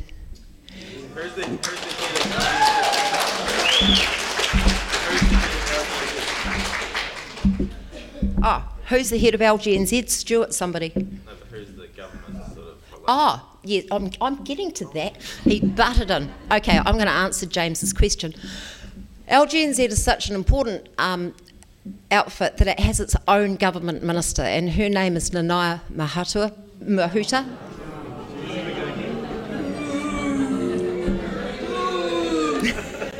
right. She is also the minister for Three Waters. Okay. So in July. Well, it should be a conflict of interest. I, I think it is a conflict of interest. There are a lot of people who are now starting to look into this conflict of interest. Um, so, on the on the in July in 2021, LGNZ and Nanaia, um, the Three Waters Minister, yeah, Nanaia, they signed a heads of agreement to to do away with our water, to, to be able to package it up, bundle it up into four nice little units, which will eventually go for sale. And there's no doubt that it will be privatised. Now, with Three Waters, and I'm passionate about Three Waters, with Three Waters, what they've done with that too, they've thrown in a really curly fishhook called co governance and it's a really murky area to go. But this is the reality. Māori are going to get thrown under the bus exactly the same as Pākehā, just a little bit later. Because we will lose it all. Okay? Only a few at the top are going to come away with this laughing. But the rest of us will lose it all. And we've been set up to fail. And I don't really believe in failure. And I think um, I think it was because when I had kids, one of their favourite movies was Bugs Life. You know, it was one little ant and a four or six, you know, misfits, and they did amazing things. And that's how I feel about us. We can do amazing things, and if we can pull together so hard in our communities to absolutely disrupt and rip to pieces our local council. So it starts with defunding LGNZ because ratepayers across New Zealand pay about $6 million to belong to a club that we have no voice in. So our mayor and our CEO are probably going to go up to Palmerston North in July to the big LGNZ conference where the government tells them what they're going to do. Okay, so how do they get away with this? So a lot of it is legalese, A- and I'm not a common law person. I it's I understand it, but you know I'm I'm concentrating in a different place. A lot of it is legalese. A lot of councils um, declared a climate crisis, climate emergency. That has a legalese meaning. Once they are in emergency or crisis, it means that they can do shit behind your back without ever consulting with you. Okay? So we look at the word consult, and I just found this out just a wee while ago. It was on, um, it was in the LGNZ magazine, and there was a really cool article in it called "Snarlers at the Barbie," and that's us. We're the snarlers. This, this was an article on how to deal with the people that are whinging their asses off about how you're running council. Okay? So that's how they see us. We, we are whiners, we're snarlers. So when they use they use words. So one is engagement, community engagement. Okay? So when they engage with you, they're actually talking to you and, and collecting ideas. Then you have consultant, you know, consult. So community consultation is actually a box ticking exercise. The deal has already been done. Okay? So that's how they get you. So you go to these meetings. So who knows about the Delphi technique? Yeah, I knew you did. cool. Okay. Now this is this is where uh, this gets to be fun. This is where you can really go out and do something. So if you, um, like me, have been blessed with a bit of a mischievous and disruptive spirit, you know, let yourself go. so next time you have a community visioning meeting or a consultancy consultant meeting, go along to it. And what you'll find is that these meetings are run in a very particular way. So you've got your your pretty boppy little facilitators are there and, and they, they tell you stuff, they put stuff up on, on screens, they tell you exactly what's going to go on. Then they split you into groups and then they ask you really puerile questions. The meeting's all about public consultation, though, eh? Yep. So pub- it is public consultation, so that so the deal's already done. Okay. So they split you into groups and they ask you questions, and they like with the water meetings, they their question is like, "Do you want clean water?" And everybody goes, "Yeah." So the result of that meeting is that 99% of people want clean water. You know, but they don't tell you what they're going to do to get it. Okay, so so when you when you go into these groups, or if you get split up into these groups, just tip them up. Just just don't play ball. Become ungovernable. it is the most liberating feeling. You know, don't let them away with it. If you want to see an example, there's one on Farmer James. There's one on Farmer James. Okay, yeah, Farmer James rocked up to one. Now this is this is happening all through New Zealand at the moment. They're called Just Transition. Okay, so we went to the ones in Southland, and and Just Transition is, you know, what is Southland going to do when Tiwai closes? You know, how do we transition our economy from from Tiwai closing? It is 2,000 jobs, okay, in, in Southland, and, and they will be absorbed. What these people didn't tell you is that Just Transitions is directly from the World Economic Forum. It is directly back to United Nations Habitat, and it's all about a post carbon world, okay? A post carbon economy. So they're never honest with you. I, I went in, you know, to our, one of our local meetings and I, I voted for our cycle trail. It's down by the Clutha River. It is unbelievably beautiful. It's a great asset to our area. I had no idea I was voting for net zero carbon. None. Okay. So people in Dunedin, you've got another thing that you, you need to look at, and it's called something called ICLEI. Has anybody heard about ICLEI? Okay, cool. Almost nobody. okay. ICLEI is the International Council for Local Environmental Inven- um, Incentives. Okay, initiatives, sorry. Your mayor, Aaron Hawkins,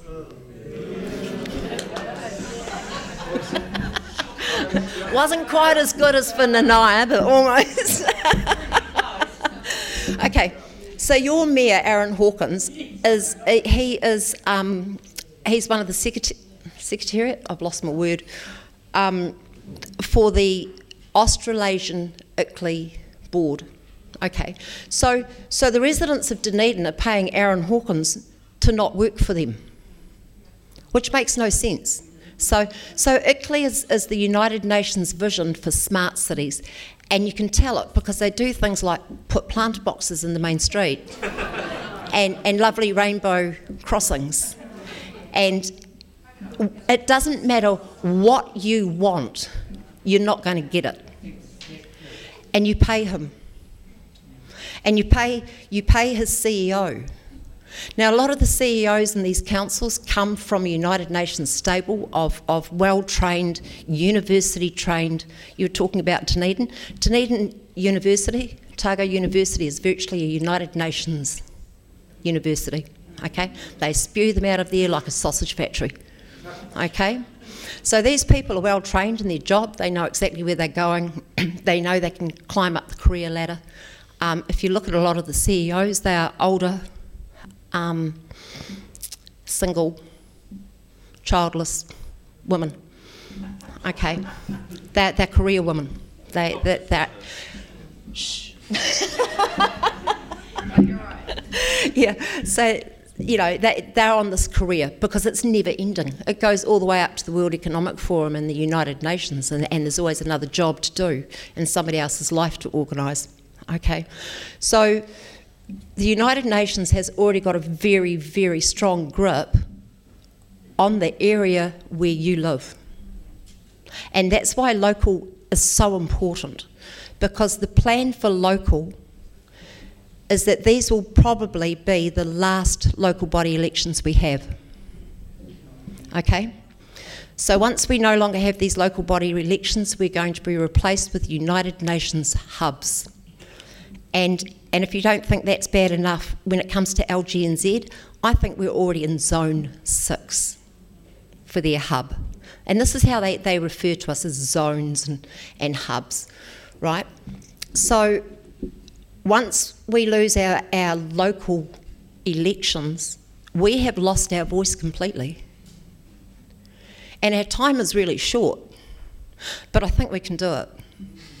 You know, I, I really do. I, I, have amazing faith in, in, um, in the human spirit. I, I think we're incredible.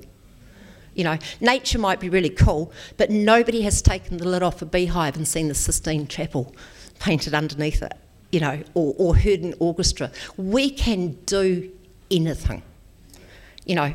And we, when we band together into our communities and we take an interest in who is running in our district, you know, we can do something.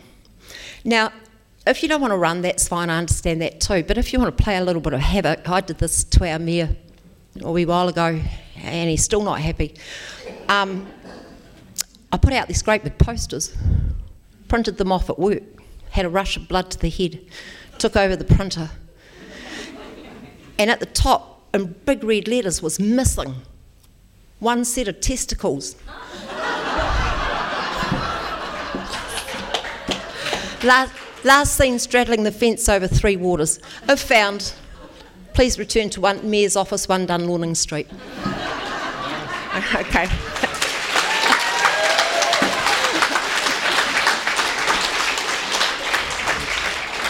he lost his shit. it was great, you know. And I felt you feel so good because you feel like you're fighting back, like you're doing something. So if you've got that disruptive, mischievous spirit, if you've got time, if you've got access to a printer, if you've got a heap of paper, go for it. There is nothing stopping you. Okay, so you can do that. Find your tribe. Find your tribe and meet up with the people that are interested in doing local and really keen on, on, on disrupting your local council. Okay? Now, when I spoke with Heather-Meri and um, AAG, I always used to use the example of the Manhattan Project. Who knows the Manhattan Project? Right, cool. For the few that don't, just in a nutshell, thousands of people went to work every day for a couple of years and they had no idea that the end result of their work was part of a big group of people who, at the very, very top, only the ones at the very top knew that all of those people were working together to build the infrastructure to test and then use the atomic bombs on Hiroshima, Hiroshima and, and Nagasaki. Now, the reason I use that example is because a lot of people in council who work in council have no idea what the end result is. So I'm asking you not to hate on your local body councillors, okay? But definitely start questioning your mayor, your deputy mayor, and your CEO because they know. They know that every one of these policies that they bring into our region hurts us, it harms us, and it's going to destroy our way of life. Okay? So, the easiest way to do this is, is to think of how everything is constructed and then pull it out like a game of Jenga. Pull out the base, pull out, pull out the bits that you can pull out. Okay, if we can collapse and work together and collapse this Agenda 2030 out of our councils, and if we can collapse the councillors and the mayors and the CEOs who, who agree with this and who go along with it, it's going to start putting some spokes in the, in the wheel. You know, and we can all do that in our own individual area. Okay, and it's the same with the World Health Treaty. We've got a little bit of time, not a lot, but we do have time.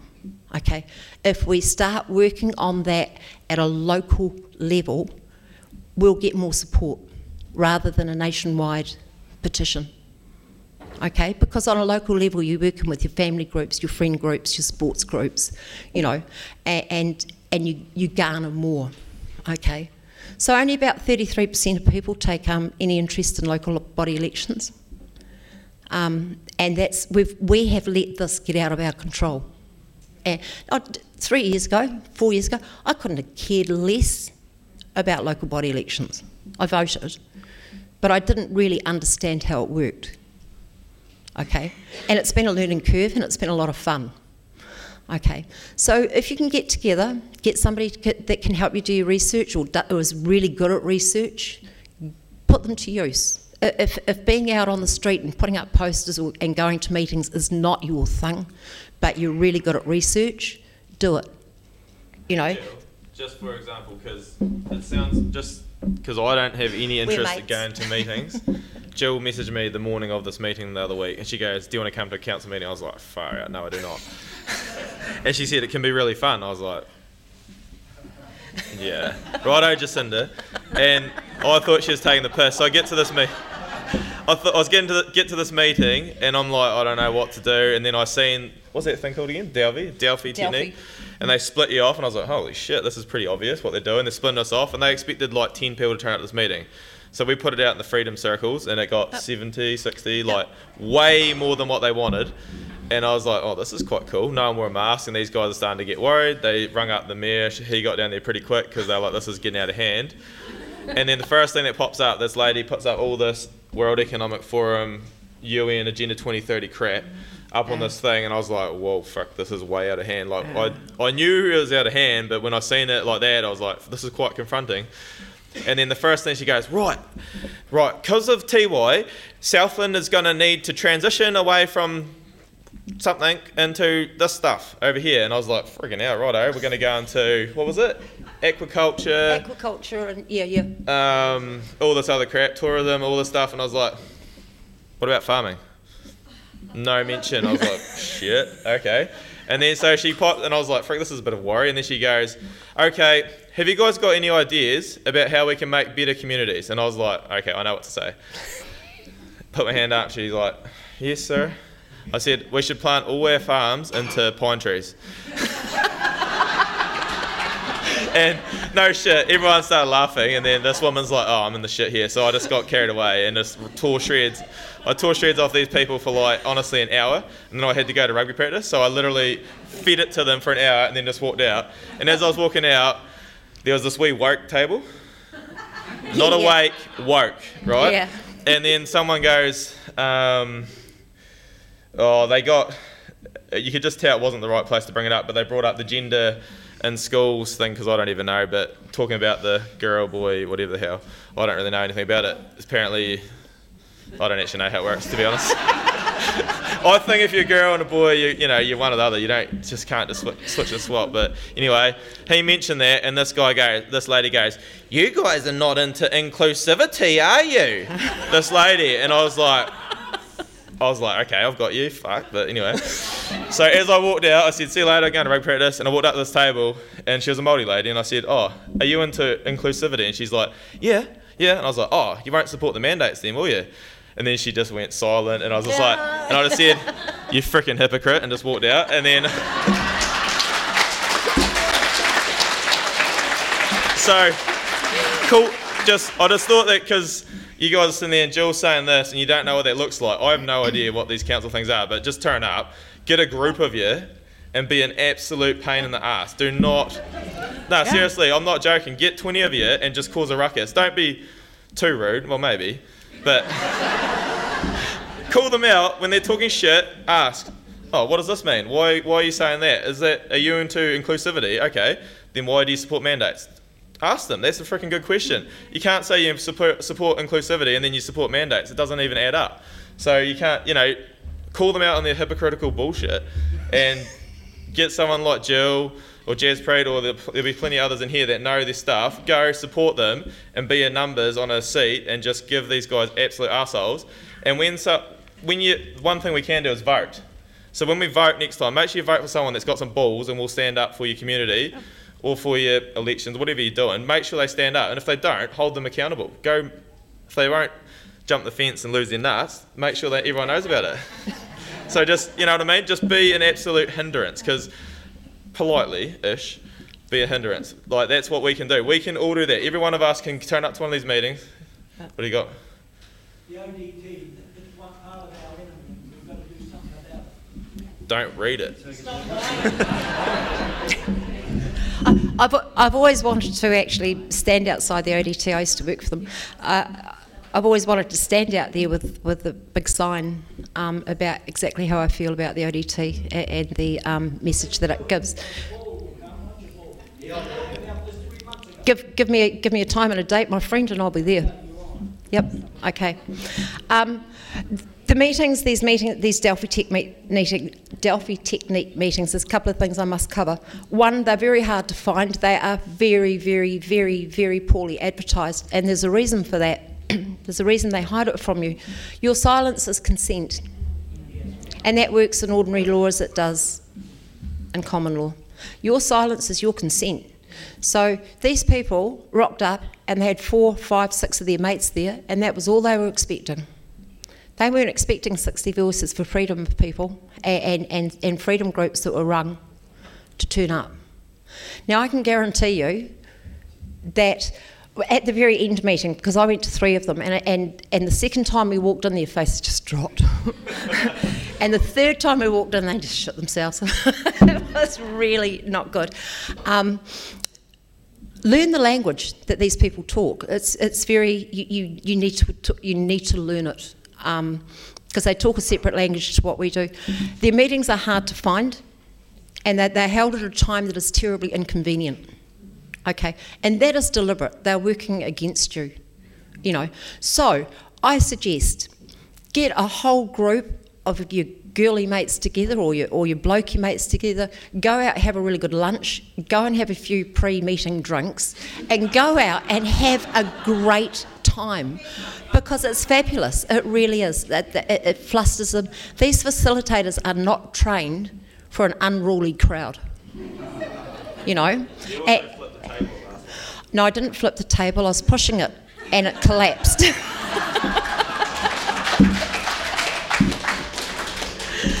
so we've done a few of these meetings. I've got a, a partner in crime called Janet. She came to, um, she we looked after the ones at home, and then we went down to Balclutha. And we weren't going to go into that meeting because it wasn't our territory, but we were handing out flyers. So I was sitting over here, and Janet was sitting over there in the foyer. The facilitator of the meeting came out, and he was just about to go into the men's toilets, and he's just pushing the door open, and he looked around and he saw Janet, and he actually jumped and pushed the door. He got he did a double take. And I looked and I thought, that's power, Janet. That's power. You know, I mean, they did not want to see us there. Make yourselves a nuisance. Become ungovernable. Find out when your council meetings are on and go to them. Okay? Collect signatures and then go and find somebody who submits well to council and get your submissions in. Okay? Put the pressure on. Become the snarler at the barbie you know, and you can do it. And you can do it with support, and you can do it in a friend group, and you can do it as a community. Okay? So when your council comes to talk to you with some sort of visioning meeting, ring everybody. Ring everybody and go. You know. Last couple of things.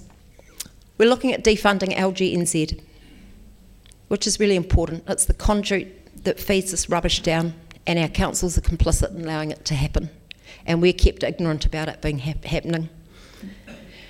Demand the climate science.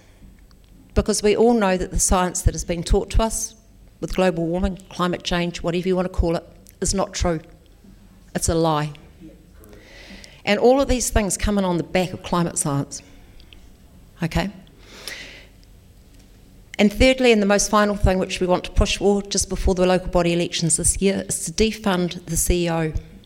There should not be a single person in your council that has that much power and is paid that much money without them being local or elected.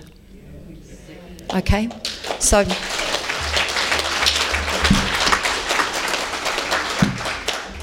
So, you guys get out there and start deconstructing your council and then start to build it in your vision. Because with Three Waters, it's mandated. If we can get 75% of all councils in New Zealand to voluntary defund and leave LGNZ, we'll collapse the mandate. And we can do that. You know, Farmer James will lead the way. Support the people who are supporting you because they really do care. There's a lot of really good people out here fighting, they're just not quite sure how to do it. And after Wellington, and I, I was at Wellington, I will, I will say this about Wellington, it was the funniest, um, ex- most exhilarating, and most heartbreaking couple of days of my life. I got there the Tuesday before it all turned to custard on the Wednesday, and, and unlike Farmer James, I didn't tell my husband I was going. because he, he wasn't keen on the idea, so I just went. Um, and after the after the protest finished, everybody was very flat, um, sad, broken. They had no direction. They'd, they'd lost their direction. Okay, so the thing with Three Waters is that we can bring that direction back without mandates, without the vaccine. It's a whole different topic. It doesn't matter who you are or what you are, it's going to affect you. And this can give us one single focus. And if we can get together and have that focus, and then move on to the next thing that we focus on, we can make this amazing posh. So, um, so Henley, Henley was the first hall that I came to um, to learn about common law and and it's amazing because when I got first got here, there were about oh, not many people, and to see it full tonight is is amazing. And I know that each and every one of you can be an incredible fighter. So, you know, mind your talents and use them. Okay, thanks.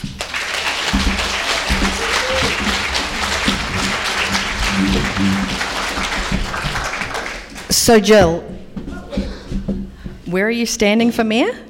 I'm not. Oh, you're not? I, I got asked to stand for council, and I said I'd rather tie a rope around my neck and throw myself off the roof. I'm better off pushing from behind. Yeah, well, there you go. You can be a strategic campaigner for a whole lot of people because you're obviously someone with a whole wealth of knowledge, and um, and I, I agree with Gill. You know, and um, our next speaker um, is going to share um, some other solutions, but we can push from all angles, and that's this part of the whole. Where are you at in your journey of understanding truth?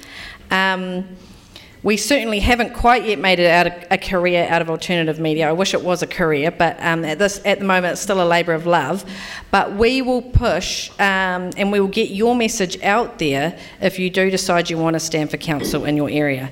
Because that was the other thing I wanted to say is that not only are you going to need people to help you with research and putting up posters and going to meetings, but you're also going to need somebody to be there with a camera a phone wherever you go to film it and put it out because like Sue Grey and Tauranga, you might not get invited to their meetings. So you're going to have to go and say, Why am I not invited to your meeting? Or they're going to try and shut you out somehow, or you're not going to get the mainstream media interviews. So we just have to, like Farmer James, start getting things out virally and going on to other platforms like Telegram. And I know Telegram's quite hard, but um, we're going to have to be creative. And I think that's what I like about your, you, Gill, is you're trying to get people to be creative, be authentic, and take back what is really rightfully ours. Yeah. Can I just jump on there? Yep. Sorry, Heather. There is a guy. There is a guy out there called Roger, and he is willing to train up to 200 people who are looking at standing. At, oh God, this mic's high. It's Heather's height. Um, that are, that's looking for standing um, in, in local council. So they will teach you. You you will get um, people you know, they, they will get support. One other thing, I was always told with these meetings that you speak your truth, and this is my truth. I'm a woman, I'm a mum, you can't give birth to anything without pushing. Okay? Remember it.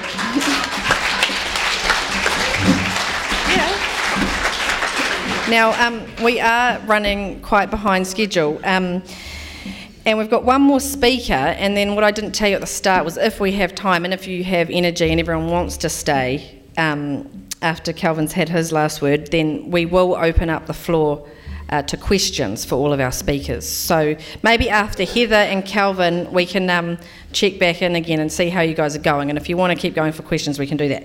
So um, many of you probably know um, Heather-Meri Pennycook. She's been um, travelling this country probably for the last couple of years now. Um, I met her and Rob uh, back probably end of 2020, I think, um, up in Auckland, and um, they've been doing great. They were doing great work, and of course they're, they're doing their own thing now. But here, Heather Mary has uh, continued uh, with agricultural and is agenda action group uh, gatherings. Ag action gatherings, and uh, focusing on solutions now in terms of um, living law. So, if you could all put your hands together uh, for Heather.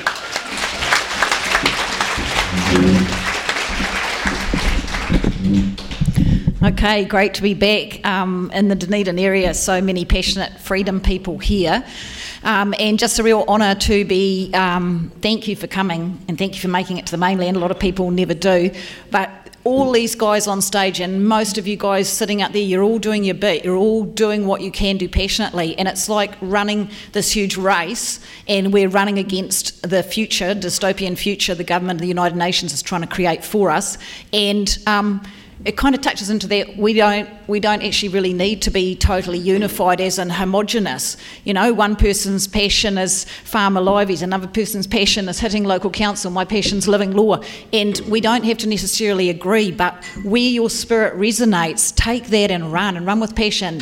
And as someone else said tonight, find people with a similar you know, who are pulled in a similar direction, and every little thing you do doesn't matter what any other group is doing, but if we come back at them from every direction, which is exactly what they're doing to us, then cumulatively we will get where we're going. And um, so it's pretty hard to go. When I do my living law introductory teachings, it's sort of three to four hours. So I never use notes or prompts, but I've got a little list of gems I just really want to make sure you guys hear. I'm going to talk really fast and drop like a million truth bombs on you. So no apologies for that. It's time.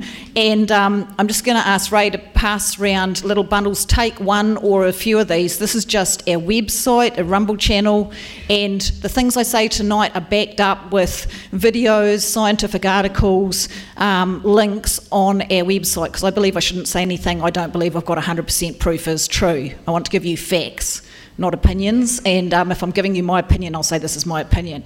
Okay, so. Um, grab one of those if you want to take some of those for your friends. Um, take a few spare copies, but jump on there and please just sift what I say don't believe what I'm saying. Check it out for yourself. Because when you know something is a truth, when you feel that jing in your spirit that you've hit truth, then you've got the strength to stand in it and um, you don't care about the consequences. It's like stuff it, I'm standing up for the truth. And there's always consequences. And the more we stand up and tell the truth, the more we get whacked.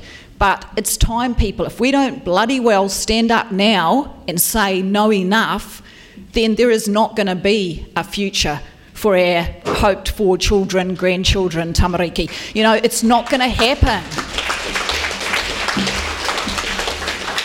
So, yeah, consider that there is a price, consider what price you're willing to pay, and stand up to the extent, grow your balls big enough to stand up to the extent you're prepared to stand. Consider it and stand. It's time we stood, people. So, I've got a few things I'm going to wave around because when I wave stuff, um, people sometimes, if you're not just listening to me blither, if you can see something concrete, it sometimes just is a bit more real. So, as I said, get grab one of those, jump on there to find the proof. Um, we have all kinds of diverse stuff on our website. We've got quite a bit of information about living law, which I'll touch on. We've got information about the scamdemic and what's in the jabs and how you combat that if you're having health effects. We've got questionnaires to ask yourselves about survivability as we move into food shortages, water control, lack of fuel. Um, you know, there's a bunch of different topics which are, with a bunch of info, a bunch of um, links to what we've checked out and believe are credible and good sources of information. So just get on there and start looking and start finding out. Um, what the truth is. Now, one of the documents that we've got on there, um, you can click on it's a PDF, and it's 38 page document which was given to me, which is the Pfizer safety data for the for the jab trials, which was released um, via a court in America. Now, last nine pages are really interesting. That's a list back to back of very serious conditions, mostly lethal, of what they call adverse effects. A um, AESI, adverse events of special interest. Now, if you if you classify something as that, not just an adverse effect, it doesn't get counted in the safety data. There's nine pages. I added up the number of cases. It's 26,000 cases of all kinds of things, from um, herpes right through to you know heart attacks, leukemia. Um, organ chronic renal failure, you name it, every horrendous disease you could think of and not even imagine yet is listed there as a um, in the trials. This is what they found, and they put it in a special category so it wouldn't. Yeah, uh, well. They haven't called it monkeypox. They've probably got a medical word for it, but um, yeah, shingles, absolutely. So um, yeah, have a look at that because that document was used to expose the fraud, the way they shuffled the stats to um, make their own truth. And our government and our media is totally guilty of that, and I've got about three horrendous examples of that. So that's one of the things. Thanks, my friend. Now, the other thing we've got on there is a link where you can click right into the United Nations and download 351 tasty pages of small print, which is United Nations Agenda 21, summarised into Agenda 2030 recently. So, um, if you read the 17 Sustainable Development Goals, sound great, get rid of poverty, have equality, blah, blah, blah, blah, blah, sounds good to all of us. Then you read the fine print, what does that actually mean? That means um, we're going to go into a sustainable future. Well, what do they classify as unsustainable?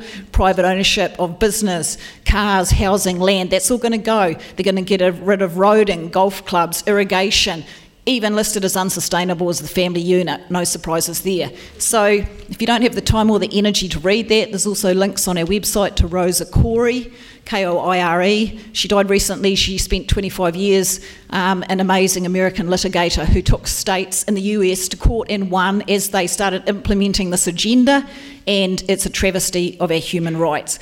David Rockefeller paid the people who wrote this. He says um, with great pride it's based on Chinese communism. It's about having the global elite at the top and all the rest of us, the paupers, the peasants, um, on the bottom, totally reliant on the government, the state for our income, our accommodation, moved off our land. Unsustainable is, is farming. They want to get rid of farming. That explains a lot when you look at the legislation. We've also got a video link to Jacinda Ardern in August 2019, New York, where she had the keynote speech at the Goalkeepers UN conference. Report how you're getting on with implementing this. She was the star. She announced to the world very proudly New Zealand had already implemented all of this in our legislation. That's what we see coming out now in the freshwater standards and the um, pork farmers welfare bill and the you know methane emissions bollocks. Um, all of that is based on this. Proudly announced, yes, we've put this in our legislation. This is why our legislation makes no sense unless you view it from the point you've discovered that the purpose of that legislation is to get people off the land, to have no private ownership of farms or businesses. It will be what they call public private partnership. That means the government in bed with corporations. So, um, just, I'm not as crazy as I sound. We've got the proof.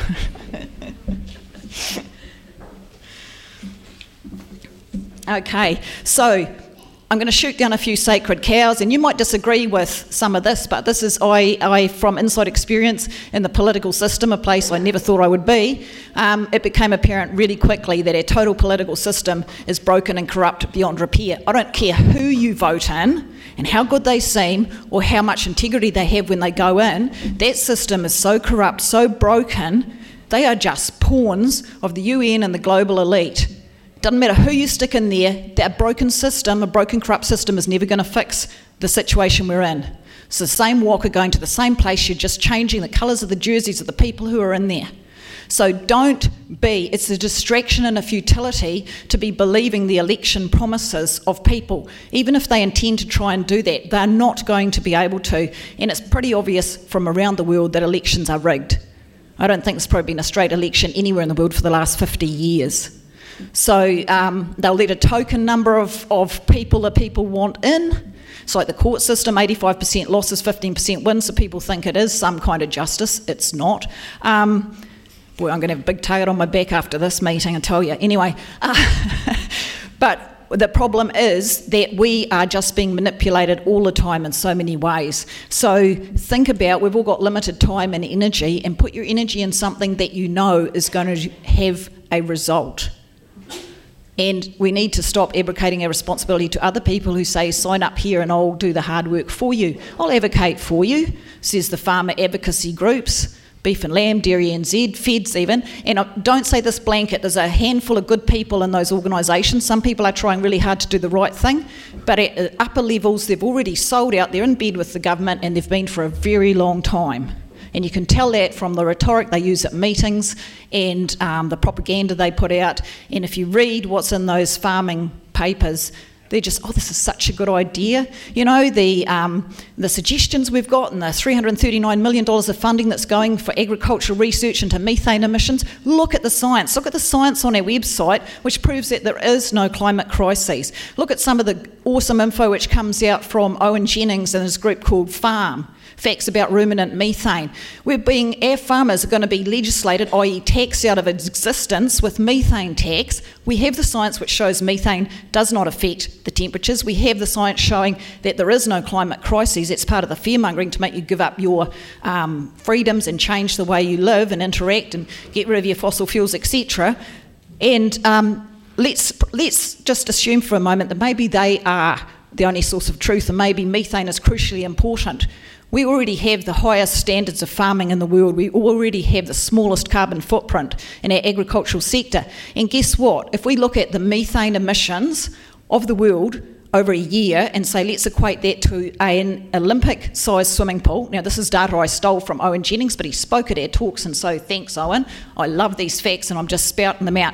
So let's, let's look at that 25 million litres of water in the Olympic swimming pool, that's the total world's methane emissions. How much do you think New Zealand total in one year contributes to that 25 million litres? One teaspoon, yes, one teaspoon. So, to make one teaspoon worth of difference out of 25 million litres, our government will legislate our farmers out of existence. Bugger off, not on my watch. Now, um, I'm not going to bother going into too much detail. There's a little um, video if you jump on the website, which gives my background. I was raised on a high country sheep and beef station in the mountains, Southern Alps, a little place called Makarora between Wanaka and Haast. I'm passionate about rural communities. I'm passionate about our land, our whenua, our biodiversity. I'm a conservationist, but I'm not a woke greenie. And it took me a while, but I started to see how we're being played. You know, I look at people my children's age, people coming out of school and university, who are convinced that the planet is on the brink of disaster, that there's too many people, that we should do whatever it takes to lower our population. We should be eating grasshoppers and get rid of the meat. And they're just totally indoctrinated. Our education system is a farce and it's getting worse by the day.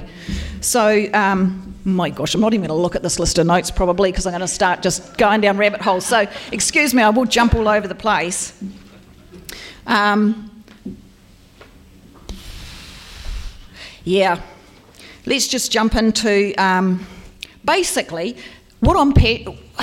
I spent from um, day after the election for the next nine months, three of us who'd stood for election um, and were so thankful we didn't get into government. We went, thank goodness that would have been a terrible mistake. We would have been totally ineffective.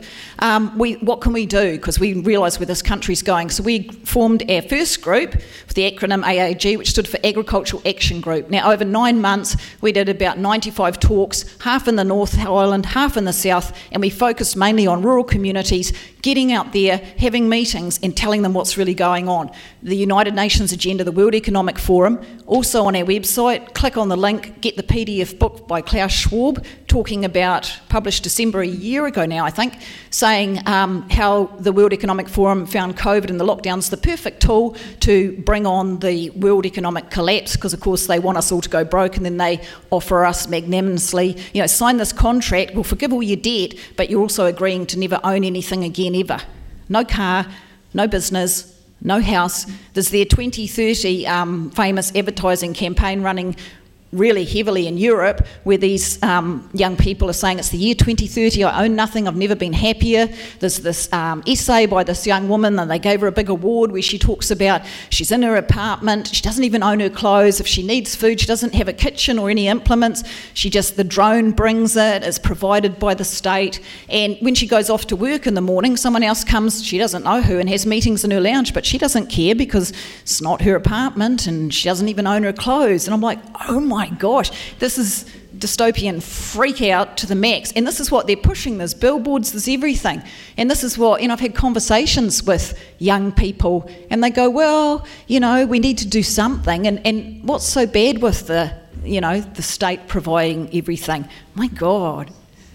Communist ideology has just crept right through our society. They've been doing it for decades. They've been doing it through the television, the media, the movies, the education system, and we've just slowly been programmed. So, what can we do to push back?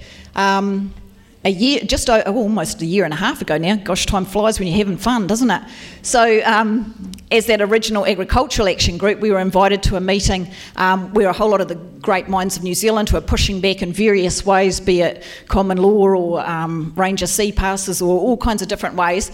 A bunch of people who'd been pushing back for a while got together to talk about what's the best tool we should be bringing to people right now so they can take effective action.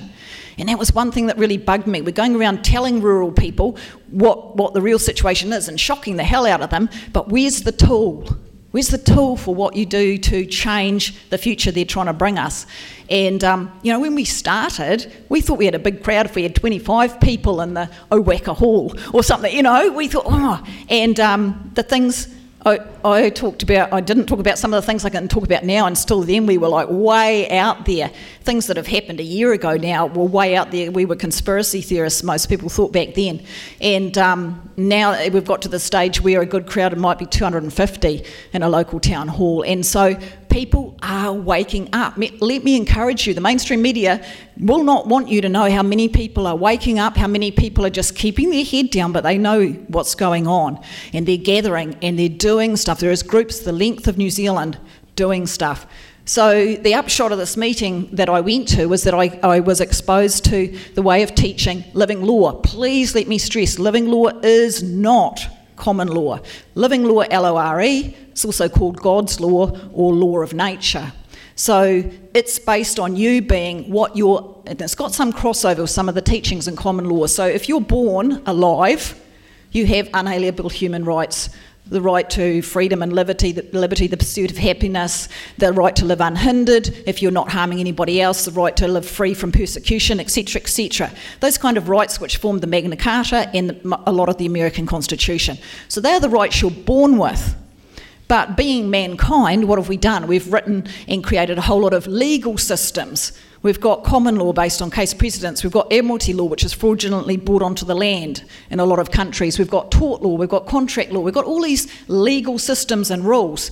And they want us to believe that if a rule is written saying you can no longer travel freely unless you've done ABC, that they can take away our freedom. The only reason they can do that is because we consent to it. Number one, we're tricked into it, and I'll touch on how they do that. And number two, we don't say, no, we don't consent. Silence is consent, non action is consent. So we give away our freedom because we don't realise the power that we've got. So, what we need to do is wake up to who we are, stand here as a living person. If you're a living man, not person, a living man or woman, no paper system, legal system written can remove your freedom unless you agree to it. Okay? Something that's been created never has more authority than the creator, the living man or woman who created it. They can't use their pieces of paper to take away your freedom. They can act like they can, they can resort to force if you don't comply. But we have such power in saying, no, I do not consent. And I'm talking about peaceful, non violent non compliance, saying No, putting the line in the sand. And so, how do the thing I love about living law is it's really, really simple. And it takes a bit. You read the information that, I, that I've got on our website. One lady said, I've read the information on your website 30 times, didn't get it. She said, all of a sudden it was like the light went on. I got it. It was as simple as. She said, please encourage people to just read and reread, reread, reread, and suddenly your brain just switches. I, I, usually call this living law because for me it's straight up and down. I'm either looking at something of substance, a living man and woman, or like real whenua, real soil, real birds, plants, animals, ears, things that are real, or it's dead, it's corporate, it's a paper system, it's paper land titles, it's paper. Um, it's, um, documentation, your birth certificate, etc. So it's either something attached to a corporate, a business entity, a legal fiction, a legal entity, or it's actually real, it's alive. Okay?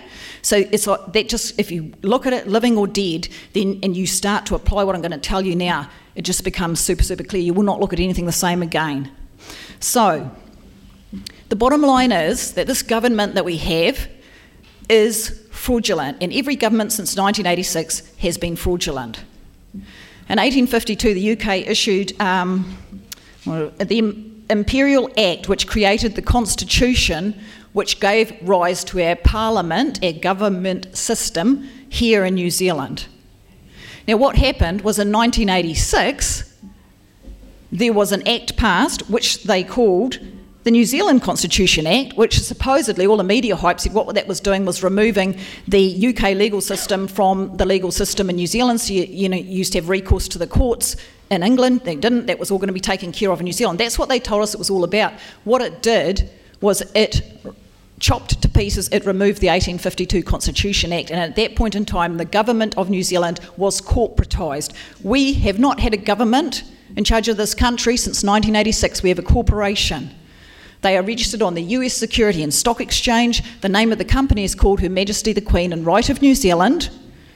It's nothing to do with the Queen of England, that's a red herring. It has overseas corporate shareholders. If you track back far enough, you eventually end up at places like Vanguard and BlackRock. So each successive government has been a CEO and a board of directors.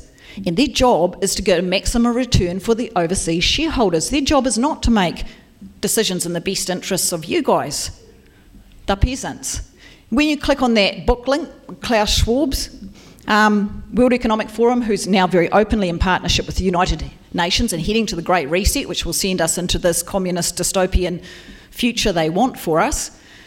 Look at the language there. Just skim through it. You don't have to read the whole lot. It'll probably drive you mental if you read the whole thing. But he talks about us as useless feeders, the bottom feeders. They just see us as cockroaches that, that are useless and that need to be eradicated. That's truly how they see us. And I don't think, hope, nobody in this room is a psychopath. But unless you have a psychopath mindset, which is zero compassion, zero love, zero mercy, zero grace, they don't give a rat's if they're genociding our children and our population.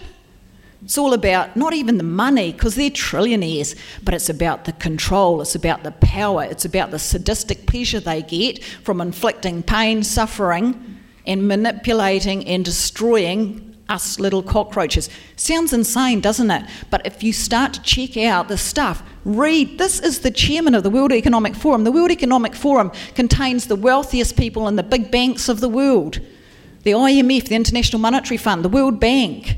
When they have their meetings, their yearly meetings, usually in Davos, they have our Prime Minister, our Deputy Prime Minister, Jacinda and Grant, went in 2019, and the theme was the Great Reset. And they say, Oh, Grant said, Oh, I don't, know anything about that. Well, funny, that's funny. You went to the conference about it. So these people get together with the people who are making the decisions and ruling the countries, and they have the power and the money to say what's going to happen, and they make it happen. Why? Because they have been, and we have been too asleep to realise we can say, Stop, I do not consent. Now, how do we stop this? These guys are fraudulent. Everything, every transaction we do, even just their normal everyday ones, you go and buy a thing of milk, guy in the dairy says five bucks. If you don't like that, you can say, well, that last week it was four bucks, I'll give you four bucks. He'll either say naff off or he'll agree. Everything we do, we make an offer, it's accepted or negotiated, and, and you do it or you don't do it. Everything we do, every undertaking is a contract. So we end up contracting with these guys without even realising it. That's how they legally can be in charge of us. Now, that might sound a bit, what the hell is she talking about now? But let me just unpack that a little bit. Oh, one other thing, you know, I said in 1986 um, they brought in the New Zealand Constitution Act and got rid of the 1852 Constitution and corporatised the government, okay? So the UK realised what was going on and they went, whoa, New Zealand government's gone hostile. We need to do something to protect the citizens and the treaty. And so in 1988, the UK passed the Imperial Application Act. And what that did is that stated that the common, law of Eng- common laws of England were to be amalgamated into the legal system of New Zealand. And so the common laws are meshed with, under that act into the legal system of New Zealand. So I'm not here to dish common law people. Common law is awesome and that's had some awesome results over the years. But the government is fast closing any loopholes, and just the way I'm wired, I see that whole government system, that whole Admiralty system, as fraudulent and destructive, and I don't want a bar of it. I don't want to you know, be waiting, sending an affidavit and waiting for them to give me permission or to, I don't want to participate in their systems. I want to go, here's the fraud, fraud detected, contract null and void, no consent, no contract, see ya. And it's as simple as that. So, oh, sorry guys, I am jumping around a bit. You might have to harass the shit out of me when we get to question time. Feel free.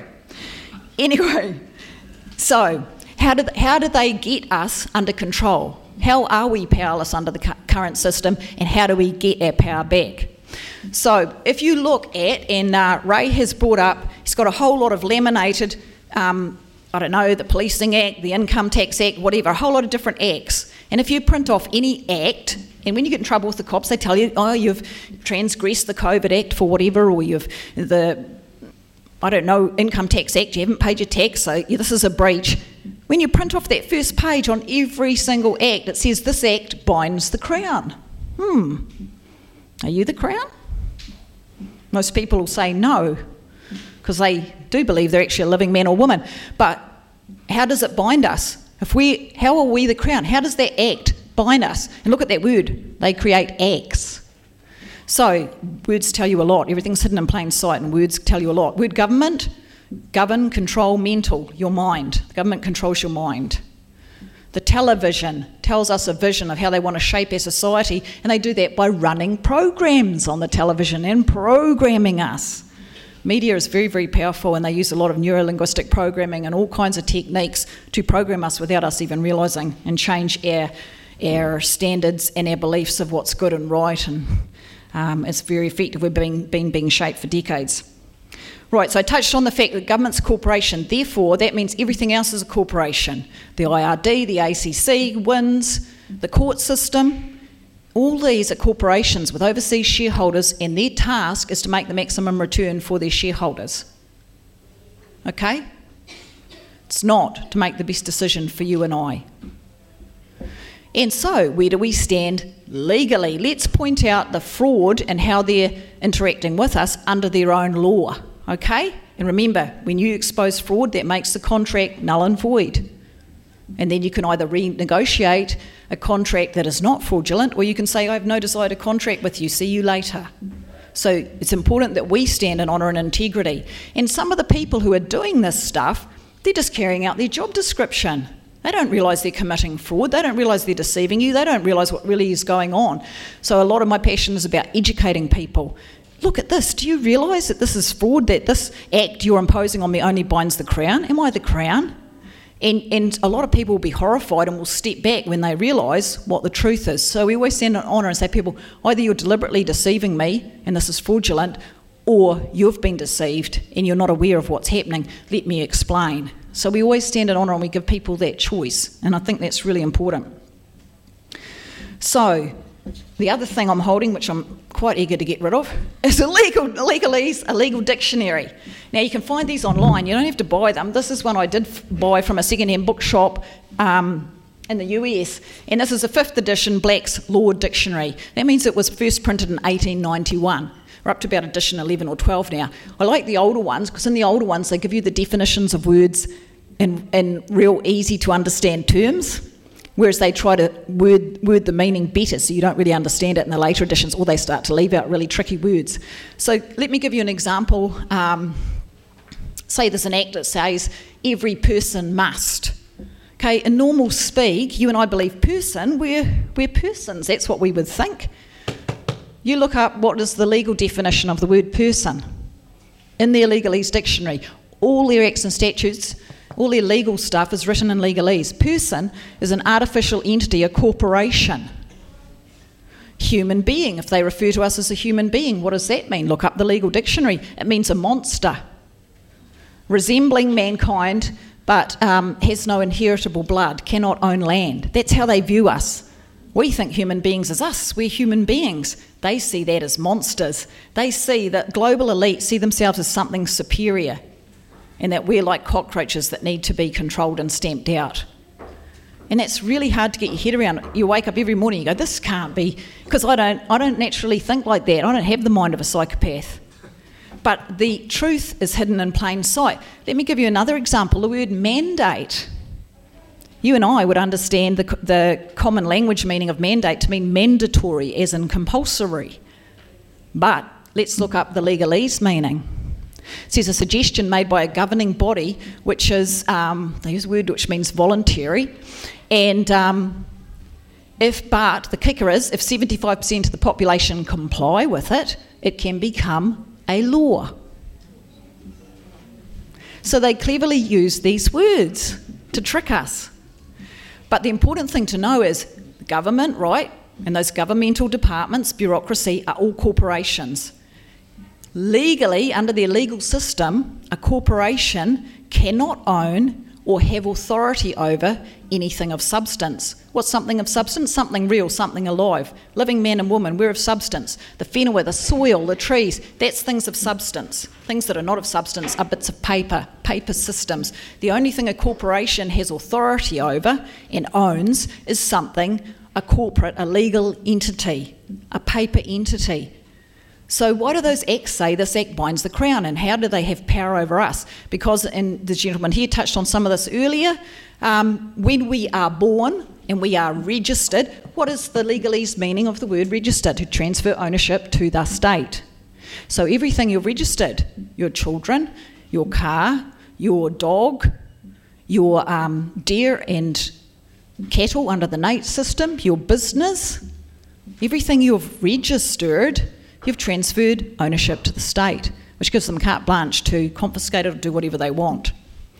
Do you remember, if you go back far enough, if you're old enough, we used to get ownership papers for our cars. You don't get them anymore, you get registration papers because they wised up and they get us to register it and transfer ownership to them. So our annual registration fee is us leasing back that vehicle from the government. So, how do they make us under their jurisdiction? Why do those acts bind the crown? So, when you're born, a form gets filled out called an RG27 where they record your details. And it starts off the first three lines you're actually a living man or woman, child's name, place of birth, and in the third line it says enter child's name, and then in brackets it says if born dead, enter here. Now, one of their legalese rules is you can only have one topic per line on a legal form. So if you put any name on that line, child's name, it means what's written in brackets child born dead. So the moment your name is filled in there, you become legally dead and can be corporatised. Your name is corporatised. You're turned into a corporate entity. There's a trust fund created in your name, and the things we believe are our ident- forms of identity, our birth certificate, our driver's license, our passport, they're in that corporate name usually with your surname in capitals. Having a word all in capitals is a nonsense, doesn't exist in the English language, but that's a sign that we've been corporatised. If you remember your old checkbooks, if you look at your bank cards, your surname is in capitals.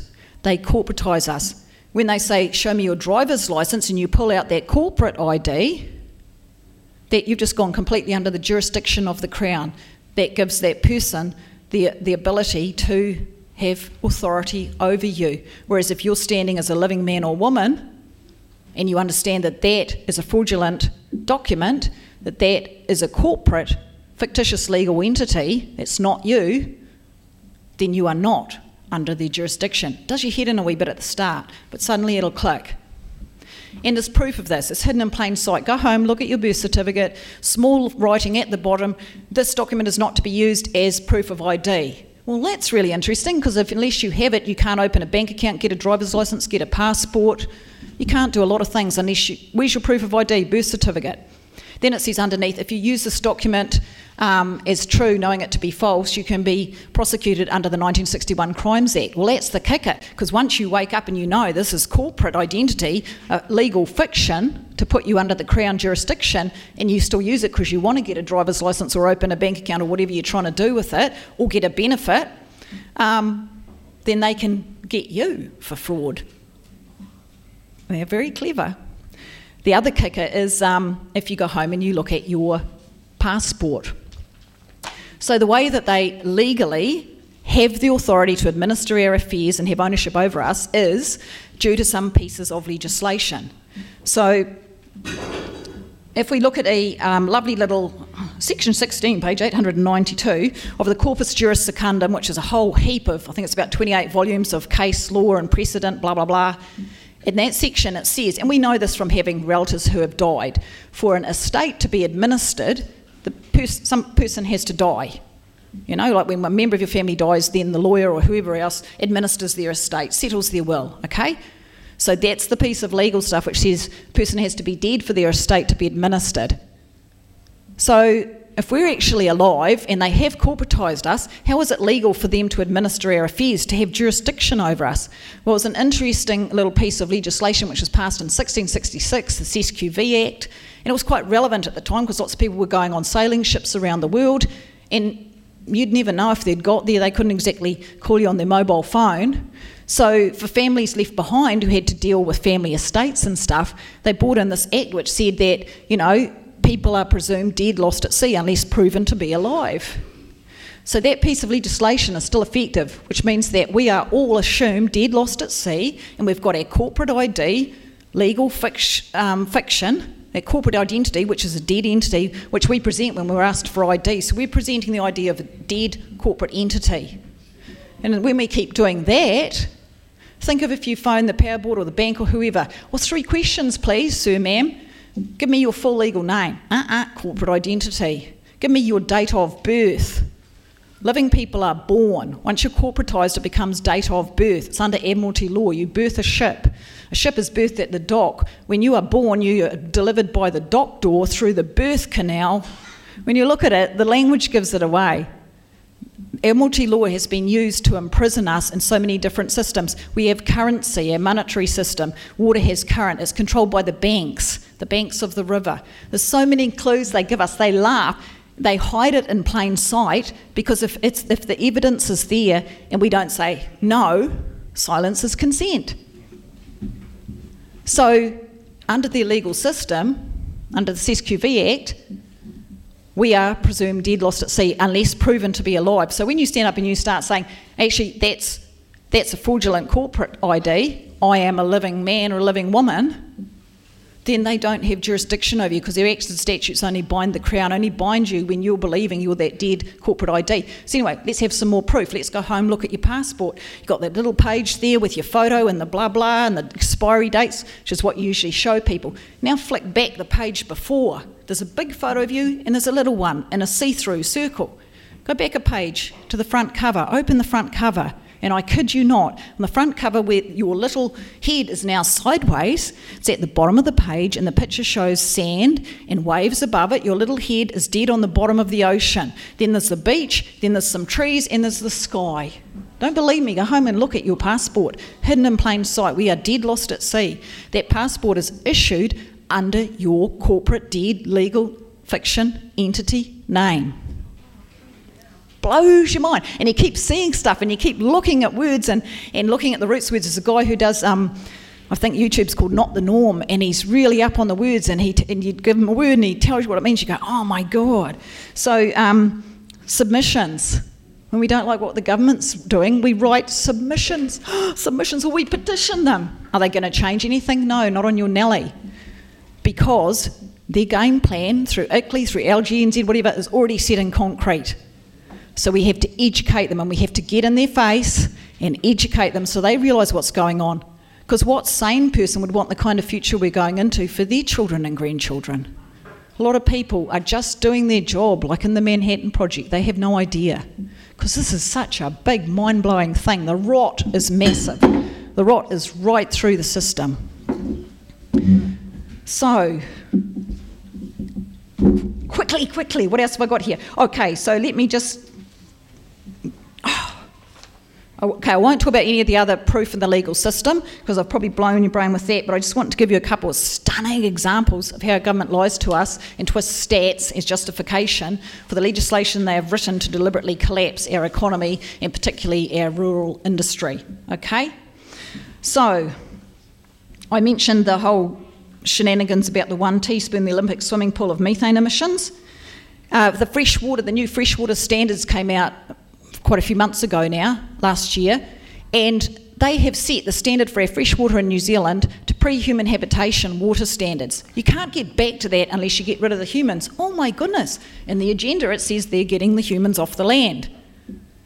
The, the, we're not quite at pre human nitrate levels yet, they're still a bit higher than that. They take it down incrementally so we don't freak out too much all at once. The standards they've got at the moment, if you go and do water tests where water comes out of a forest or whatever, nine times out of ten, coming out of nature, it's a higher nitrate level than what's set already, and they're about to halve it in the near future. Now, one of the justifications they gave for those real stringent freshwater um, standards coming in is they said 80% of New Zealand's rivers are unswimmable, undrinkable. And most of us who have a bit of a clue in, that's complete rubbish. How can they say that? That's just rubbish. It's like six o'clock news, full of rubbish. The opposite is true from what they report. And so I met a statistician who um, worked at an environmental agency and he was so angry. He knew that was false. He did a whole lot of digging to find out how they could say that. What he found out was that they surveyed all the rivers in New Zealand. They got the 2% of dirtiest rivers and then they just tested those. Of the 2% of dirtiest, 80% of those failed the swimmable, drinkable. And so the headline is 80% of rivers are unswimmable, undrinkable. If you were truthful, 80% of 2% is 1.6. Truth would be 1.6% of all New Zealand rivers are unswimmable, undrinkable, and then you have no justification for a draconian, impossible to achieve freshwater standard. You starting to get the drift? Part of the justification for the three waters is that supposedly 34,000 people a year get sick in New Zealand from inadequate quality in their water. Really? So some people did some digging and actually got this out of a wee freebie farming newspaper from last year, uh, last week. This guy tracked down where that information comes from. That comes from a 2006 um, estimation by Mr. I think it was Alex Ball, and he was making an estimation of how many people he thought would get would probably get sick from waterborne things in New Zealand. His highest estimation, 34,000. His lowest, I think, was about 18,000. But he also states in that 15-year-old study that if he looks at the average number of people who get sick, then it's actually more likely to be two and a half thousand per year. Really, two and a half thousand per year out of about five millionish back then? That's not justification to take over every water system in the whole of New Zealand. That's not justification for the new um, national environmental standard drinking water things which have come out, which said if you have more than one house on your property, and that means even if you have a water tap at the Shearers Court at the wool shed. So that's not a second dwelling, that's a water tap. Anywhere else, you will be classified as supplying water, and under the new legislation coming out at the moment, you will need to either A, chlorinate your water, which means an audit program, which means hazardous goods handling licenses, which means a stringent um, testing program, or go for UV treatment, which costs a lot to put in, and then you have to have an audit program, you have to do E. coli, you have to have it kept at six degrees and in a standard lab in 24 hours, blah, blah, blah, blah, blah, blah, blah, blah, blah. Unworkable legislation. This government is hell bent on legislating us out of existence. That's why they got rid of Marsden Point Oil Refinery. Heather. Sorry. I think they're going to have to come and do your sentence. weekend workshop. finish my sentence. So they are, we're about to lose, we have lost 80% of our fuel production. And not only will that impact the fact you won't be able to afford the fuel, but you won't be able to find it, which impacts food distribution, freight, travel. Another thing which I hadn't even thought of, an international pilot who was flying through the 80s when there was a fuel crisis said we will become totally isolated in this country because the international flights won't come and neither will the ships because they cannot fill up with fuel to go out again. So you've just smashed import, export, every supply chain. Okay, that's the end of your sentence now. All right.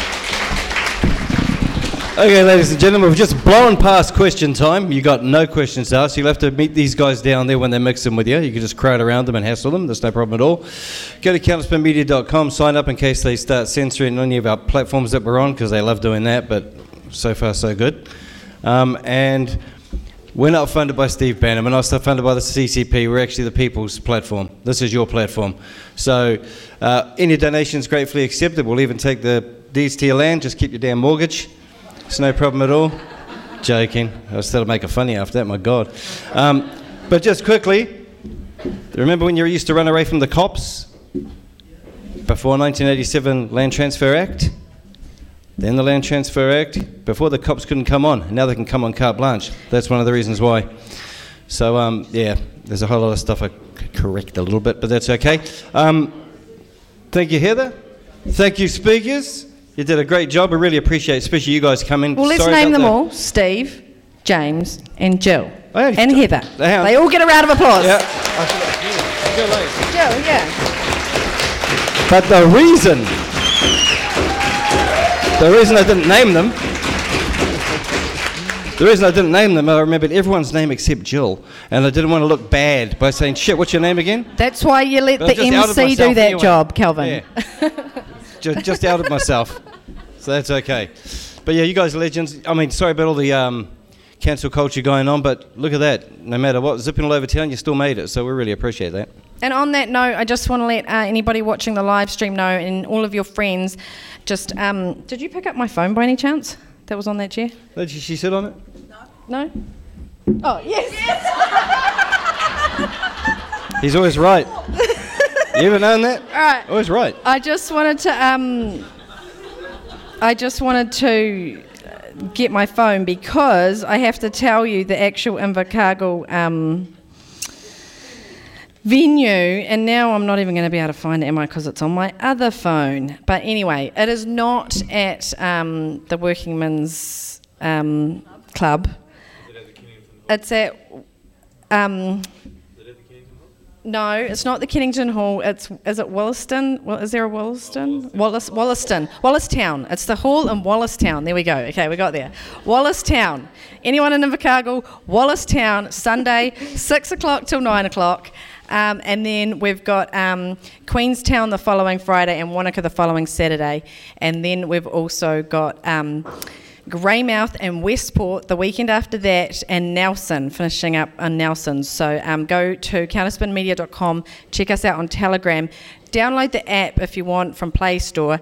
And um, did you ask for, or did you let people know that they're welcome to make a donation? Because this is literally funded, as Kelvyn said, by the people for the people. So uh, if you've Yeah, got a cou- couple of five, Listen to me.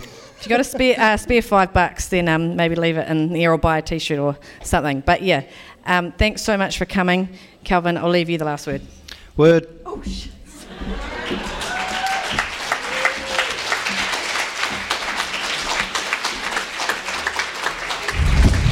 You can find Counterspin, New Zealand's media revolution, at counterspinmedia.com. And now, on the InfoWars Network at banned.video.